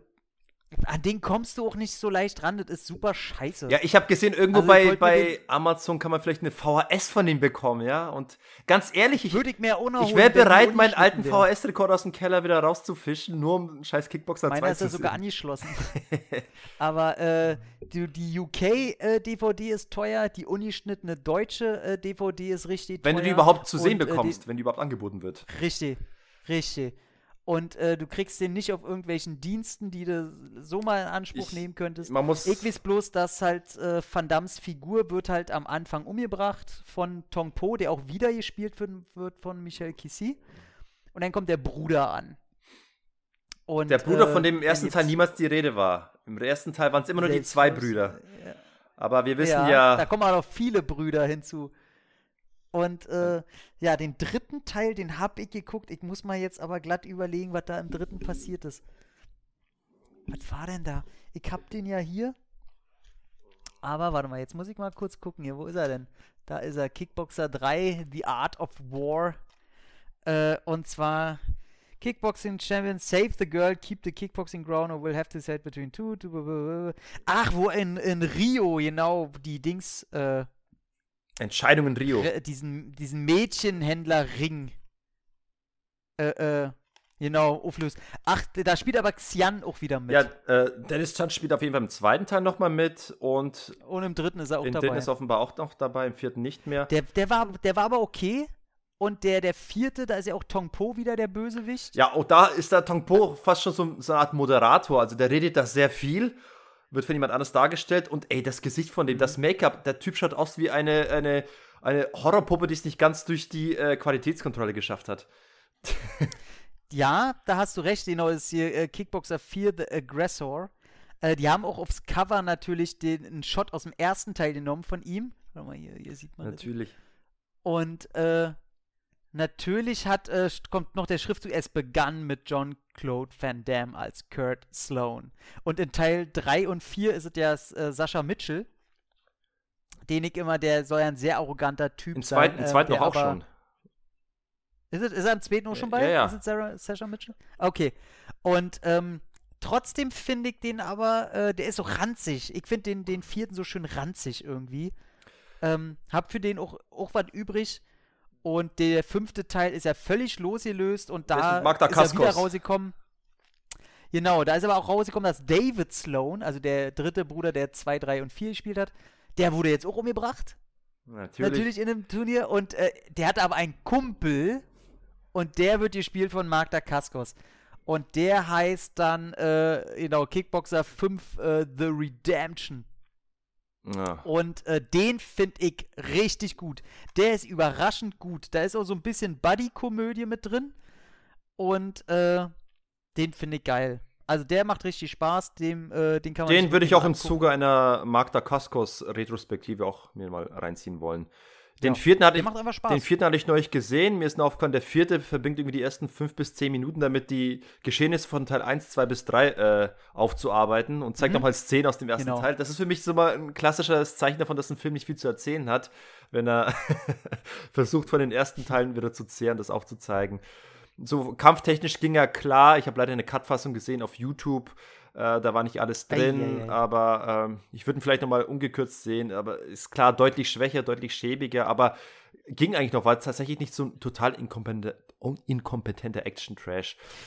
Auf, Der ist auch durch seine Brut, also ich finde den schon ein bisschen brutal auch und der ist auch ein bisschen ranzig so. Der ist schon, der geht so ein bisschen in diese Exploitation-Richtung, weil der dann diese äh, Brutalität schon, äh, der labt so ja, ein die habe ich dann da leider nicht ne? gesehen. Ich immer noch mal richtig sehen. Aber ich habe echt, äh, einfach nur weil der Film so schwer zu bekommen ist, hätte ich mal Bock, diesen zweiten Teil irgendwie zu sehen. Allein schon, weil Kerry Mhm. Hiroyuki Tagawa mit dabei ist. Das ist auch ein richtig begnadeter Mhm. Bösewicht.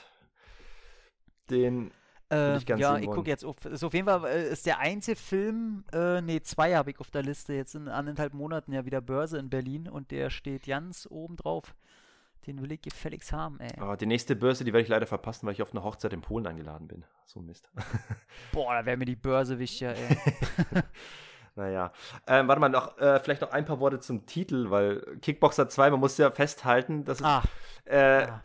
Kickboxer ist ja äh, in Deutschland vermarktet worden als Karate Tiger 3, während Aha. der Karate Tiger 1, No Retreat, No Surrender, äh, logischerweise auf äh, auch den zweiten No Retreat, No Surrender auch in Deutschland mit Karate Tiger 2 betitelt wurde, aber der Karate Tiger 3 ist leider nicht Mhm. No Retreat, No Surrender 3.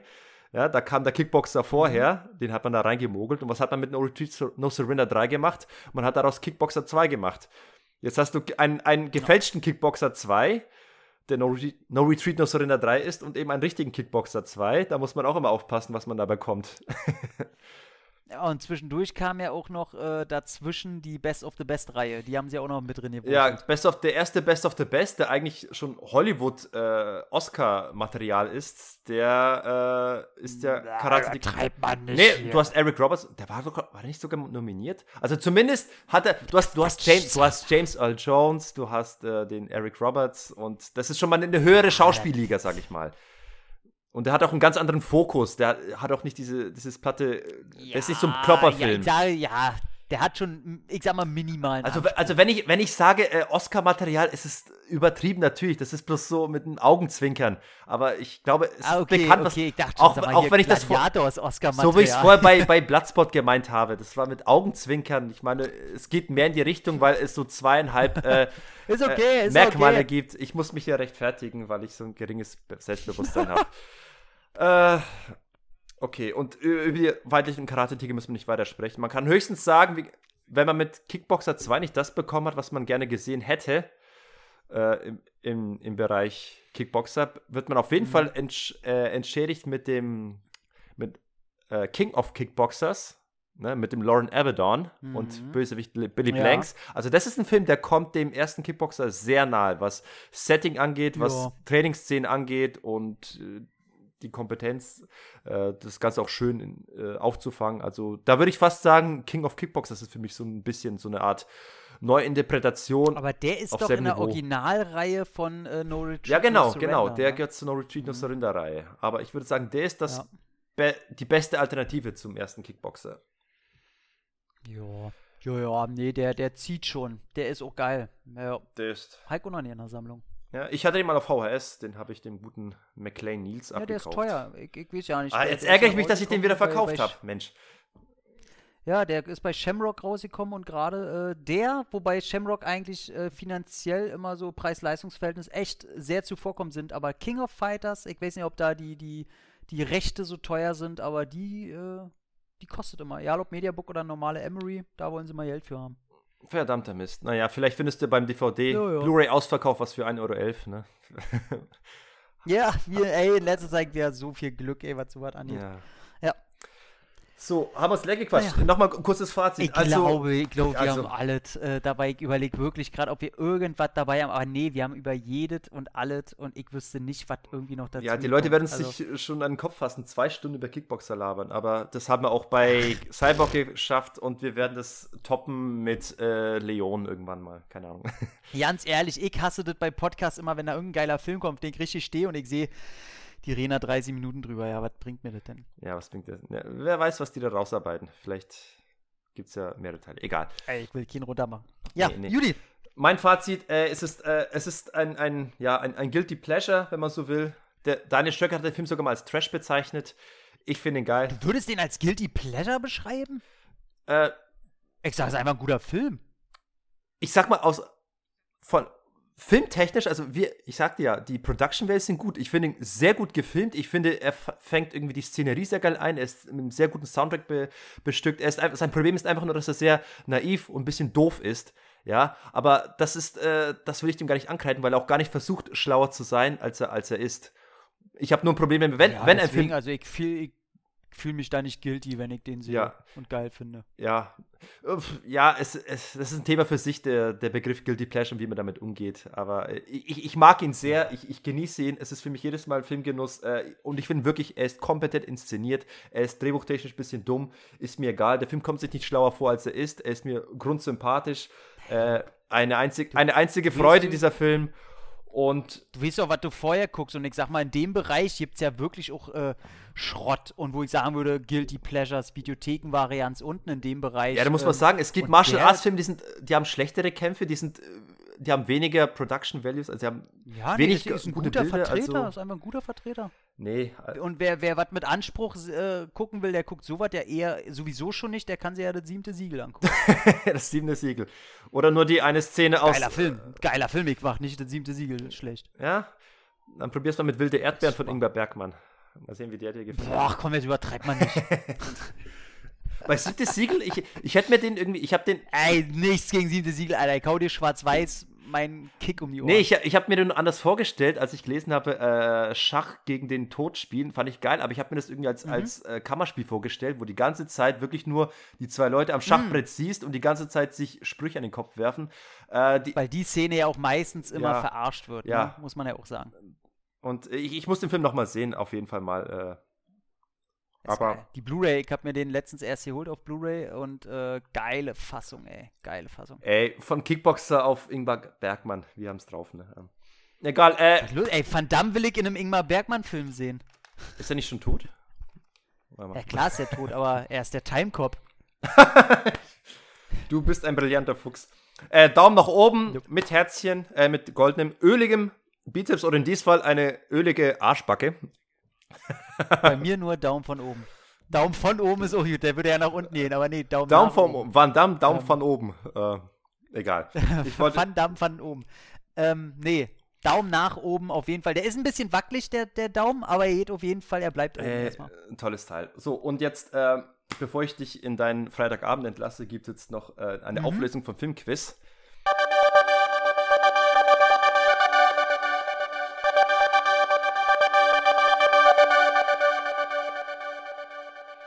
Ein Film, den du wahrscheinlich abgebrochen hast, aber vielleicht die Szene noch mitbekommen hast. Sag an. Äh, ja, äh, du weißt ja noch, äh, schlag mir ins Gesicht, schlag mir ins Gesicht. Ja, ne? ja, ja. Äh, äh, ein, ein Film, der in Schwarz-Weiß gedreht wurde, Anfang der 80er. von einem sehr, sehr namhaften Regisseur und sehr, sehr namhafter Hauptdarsteller. Also äh, absolute Top-Namen. Uwe Boll. Anfang der 80er, Ähm, Uwe Boll? Nee. Ja. Ja, ja, ja. Nee, Es ist- ich habe, äh, wenn du jetzt auf Schwarz-Weiß sagst und äh, die hauen sich gegenseitig in die Fresse an. Nee, nicht gegenseitig, nur Nee. der eine dem anderen. Er sagt, hau mir in die Fresse. Okay, bumm, hau her dazu. Bumm, hau her dazu. Was willst du eigentlich beweisen? Nee, also es kommt nach einer Szene, äh, die Der- wahrscheinlich äh, öfter mal jemand so ähnlich, aber Der nee, Typ kommt ist- überhaupt nicht drauf. Der Typ ist ein Boxer. Ein, Jetzt haben wir nie, ah, wilder Stier oder was? wie ein wilder Stier, richtig. Oh, war der scheiße. Oh, jetzt werden mich ganz viele richtig prügeln. Oh, oh, oh. Aber ich fand den so. Oh, der hat mich aufgeregt. Der hat mich aggressiv gemacht, der Film. Wollte er auch, das weiß ich, aber nee. Ich will nicht zwei Stunden lang in einem Arschloch zugucken. Jetzt wird Markus wieder die Hände über, über den Kopf. ne, wenn der Film dir ein Arschloch zeigt, dann ist es doch so. Du musst ihn doch nicht mögen. Ja, ja, Markus, komm, sei ruhig. ich will schon, wie er argumentieren Oh, das. Ich das, kenn ihn das doch, wird ey. Mecker geben, wenn er das hier hört. Hier. Ach, soll er machen. So. Kann mich ja Ey, verhaften. Martin Scorsese, einer von Martin Scorseses besten Filmen. Ich, ich habe den nur einmal gesehen, aber das sind, der hat mehrere Szenen, die haften geblieben sind. Und äh, Ich bin kein Scorsese-Fanboy. äh, ich bin jetzt auch kein Fanboy, aber das ist einfach, das ist ein Film, der hat, äh, der bleibt haften einfach. Der, und, und Robert De Niro, eine seiner besten Rollen. Also, Nee, ich finde, ich finde, glaub ich, so zwei, drei Filme von ihm richtig geil und da lasse ich auch nicht äh, drauf kommen, aber alle anderen sind mir echt so. Pff. na, na gut, wir, wir alle haben unsere kontroversen Meinungen, ne? So, aber da will ich jetzt nichts Ja, hören, wenn ich jetzt was gegen das siebente Siegel sagen wollte, obwohl ich mich gar nicht beschweren wollte. Ich, Oh, sich wegen Filme freundschaftlich streiten ist der Hit. Da stehe ich drauf. ja, und, und sich äh, Freundschaften kündigen, weil die, weil die Filmmeinung nicht geteilt wird. Ja, absolut. Gab's das schon mal? Nein, auf keinen Nein. Fall. Auf keinen Fall. Ich finde, wenn man emotional wird bei, bei Filmen und ähm, man geht nicht in den äh, ernsthaft beleidigenden Modus, äh, ist das der Himmel. Ich habe letztens mit meiner Dame Predator geguckt und ähm, sie hat den äh, so langweilig und scheiße gefunden. Ähm, werden heute noch Running Gags gezogen.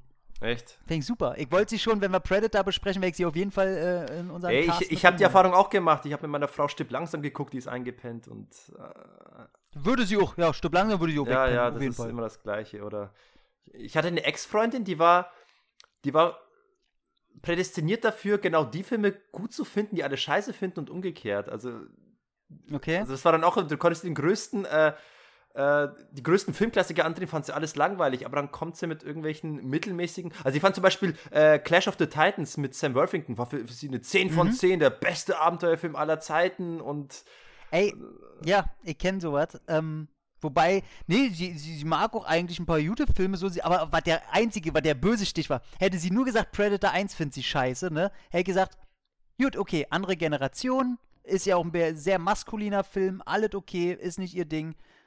Aber der, der richtige Stich war, dass sie Predator 3 kennt, also Predators, und den besser findet als ja, Teil ja, das 1. ist das Schlimmste, ne? Aber gut, ey, Das tut weh. ey, was soll ich sagen? Ihr fandet alle Police Story Back for Law besser als den ersten. Also, das tat auch weh.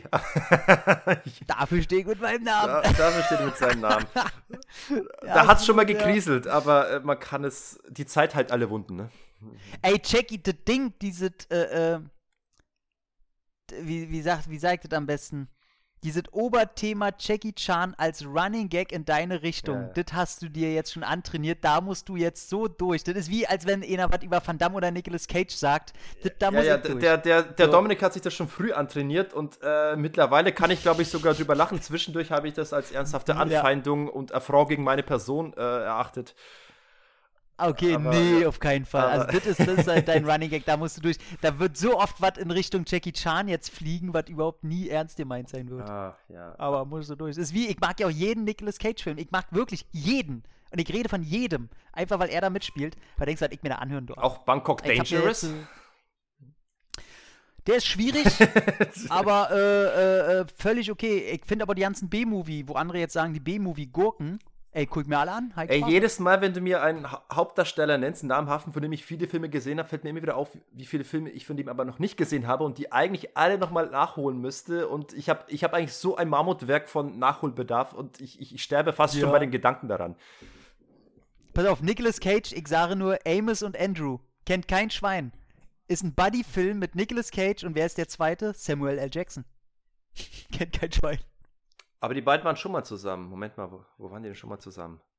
Vielleicht im echten Leben, ja, das kann sein. nee, im Film. Im, die waren doch schon mal irgendwo zu, zu zusammen zu sehen. Was, Nick Cage und Sam Jackson? Äh, vielleicht verwechsel ich es auch. Aber ich würde gerne mal diesen Vampirfilm Nee, mit ihm sehen. nicht. Den muss ich noch sehen. Wo er das ABC Ah, den aufsagt. Heik mir auch auf dem auf dem Mediabook. Heik oder nicht geguckt. Vampire's Kiss, glaube ich, heißt der. ja, Vampire's Kids äh, mit der wilden Frisur. Ja, das ey, Gesicht der, der ist ja auch zu Meme geworden. Und, Ja, ey, man, Nick Cage ist einfach ein Gott. Ich, ich, ich glaube, Nicolas Cage ist für mich der, der beste Mensch der Welt. und er hat jetzt auch einen neuen Film, der gar nicht so scheiße sein soll. Dieser Schweinfilm, Pig. äh, Pick. Pick. Mhm. Den werde ich mir auch auf jeden Fall ansehen. Mandy, ha Mandy habe ich mir gespart. Heik in der Ultimate Edition, ey. Mit, mit äh, zwei Vinylscheiben drin und wie sie jetzt, die ist jetzt wesentlich bei 350 Euro oder so. Wollen wir die Leute noch mehr an unserem Große Gelaber Liebe, teilhaben Nicolas lassen? Wir könnten, glaube ich, noch so ewig über irgendwas weiterreden. Ey, ist dein Podcast. Das habe ich gelernt in, in, in meinem Podcast oder unseren Podcasts. Ähm, ey, du kannst machen, was du willst. Es ist doch dein. Du, du. Äh, der, der Meister hängt sich doch nicht an den Regeln des unteren Fußvolks. Die haben sich zu richten. Ach ja, nee, aber ich glaube, ich habe das Wichtigste gesagt. Wobei, ich könnte es. Ein, ein Fass mache ich noch auf für die lieben Hörer. Ja, für Freunde des äh, na. Äh, anspruchsvollen Kinos, weil äh, zu, Oh zu dem. Film, den ich zuletzt gesehen habe, ich habe jetzt einen Film mal äh, außen vor lassen wollen, aber jetzt sage ich es doch noch. Ich habe noch äh, letzte Woche mal äh, Andrei Tarkovskis Stalker gesehen. Den habe ich schon lange vor mir hingeschoben. Sag mal, sag mal nicht zu. Bitte was? Ich ausgemacht nach 20 Minuten. nach 20 Minuten habe ich den ausgemacht. Ich fand den optisch richtig geil, Ey, aber der hat mir so scheiße nach, nach, gelangweilt. nach zwei, in, den 20 Minuten fand ich noch richtig geil. Also ich fand die Szene, wo sie auf dieser, dieser Gondel sitzen und dann einfach nur Richtung Zone Oh, fahren und dann einfach nur diese, Ja. diese Stahlklänge hörst, bumm, bumm und die fahren einfach nur. Das fand ich Ja, eine richtig ist- geile Szene ja, ja. und ja, was soll man insgesamt sagen? Äh, gilt ja als großes Meisterwerk des intellektuellen Sowjetkinos und ähm, Ach, ja, können sich Ich- runterholen. Viel ja, ich sage, ich, ich, ich fand den auch optisch sehr geil. Also ich, ich, ich fand es faszinierend, wie, wie ästhetisch prachtvoll man Hässlichkeit oder triste äh, Rostigkeit, tristen Rost darstellen Ja. kann. Äh, das hat der Film. Ähm, aber er geht ja auf eine Ebene, wo er wirklich sehr existenzielle Fragen stellt und philosophisch wird. Und leider ist es sehr lang gezogen und dazwischen ist auch viel nichts. Ich meine, man kann es gerne audiovisuell aufsaugen, aber wenn der Film letzten Endes auch irgendwo Mystery-Kino ist und dir quasi die Geschichte erzählt von einer geheimnisumwobenen Zone, die irgendwie, mit der es, bei der es nicht mit rechten Dingen zugeht, wo es heißt, hey, wir können nicht auf geraden Wege zu diesem Haus, das wir da vorne sehen. Wir müssen einen Zickzack-Umweg laufen, also den denkbar größten Umweg durch dieses Areal, obwohl du da vorne dein Ziel siehst, weil angeblich man sich sonst verirren würde. Und der Film ist jetzt zu keinem Genau. Zeitpunkt schafft, also nicht versucht, äh, dir diese Bedrohung wirklich äh, zu verkaufen, sondern tatsächlich äh, er es schafft, äh, dass die Bedrohung nur durch die Erzählung des Stalkers aufgebaut wird, aber visuell nichts davon stattfindet, zumal eine Person geht ja verloren und sagt, oh, der ist jetzt für immer verloren, wir werden ihn nie wieder finden. Nee, er taucht dann wieder auf. Okay. Also es wird dann so, äh, offenbar spielt der Film auch damit, dass die Zone gar nicht so gefährlich ist und gar nicht so mysteriös ist, wie sie gesagt wird. Aber am Ende des Tages ja, es ist sehr langgezogenes äh, intellektuellen Kino, äh, das durchaus gute Fragen stellt, aber wie gesagt einfach zu lang ist. Ja, ich habe ein Problem damit, wenn so metaphysische oder äh, sphärische Filme einfach den Hang zur Realität verlieren. So, dann verliert er auch mich. Äh. Da durfte bisher nur ein einziger Film und das ist Stanley Kubrick am Ende von 2001.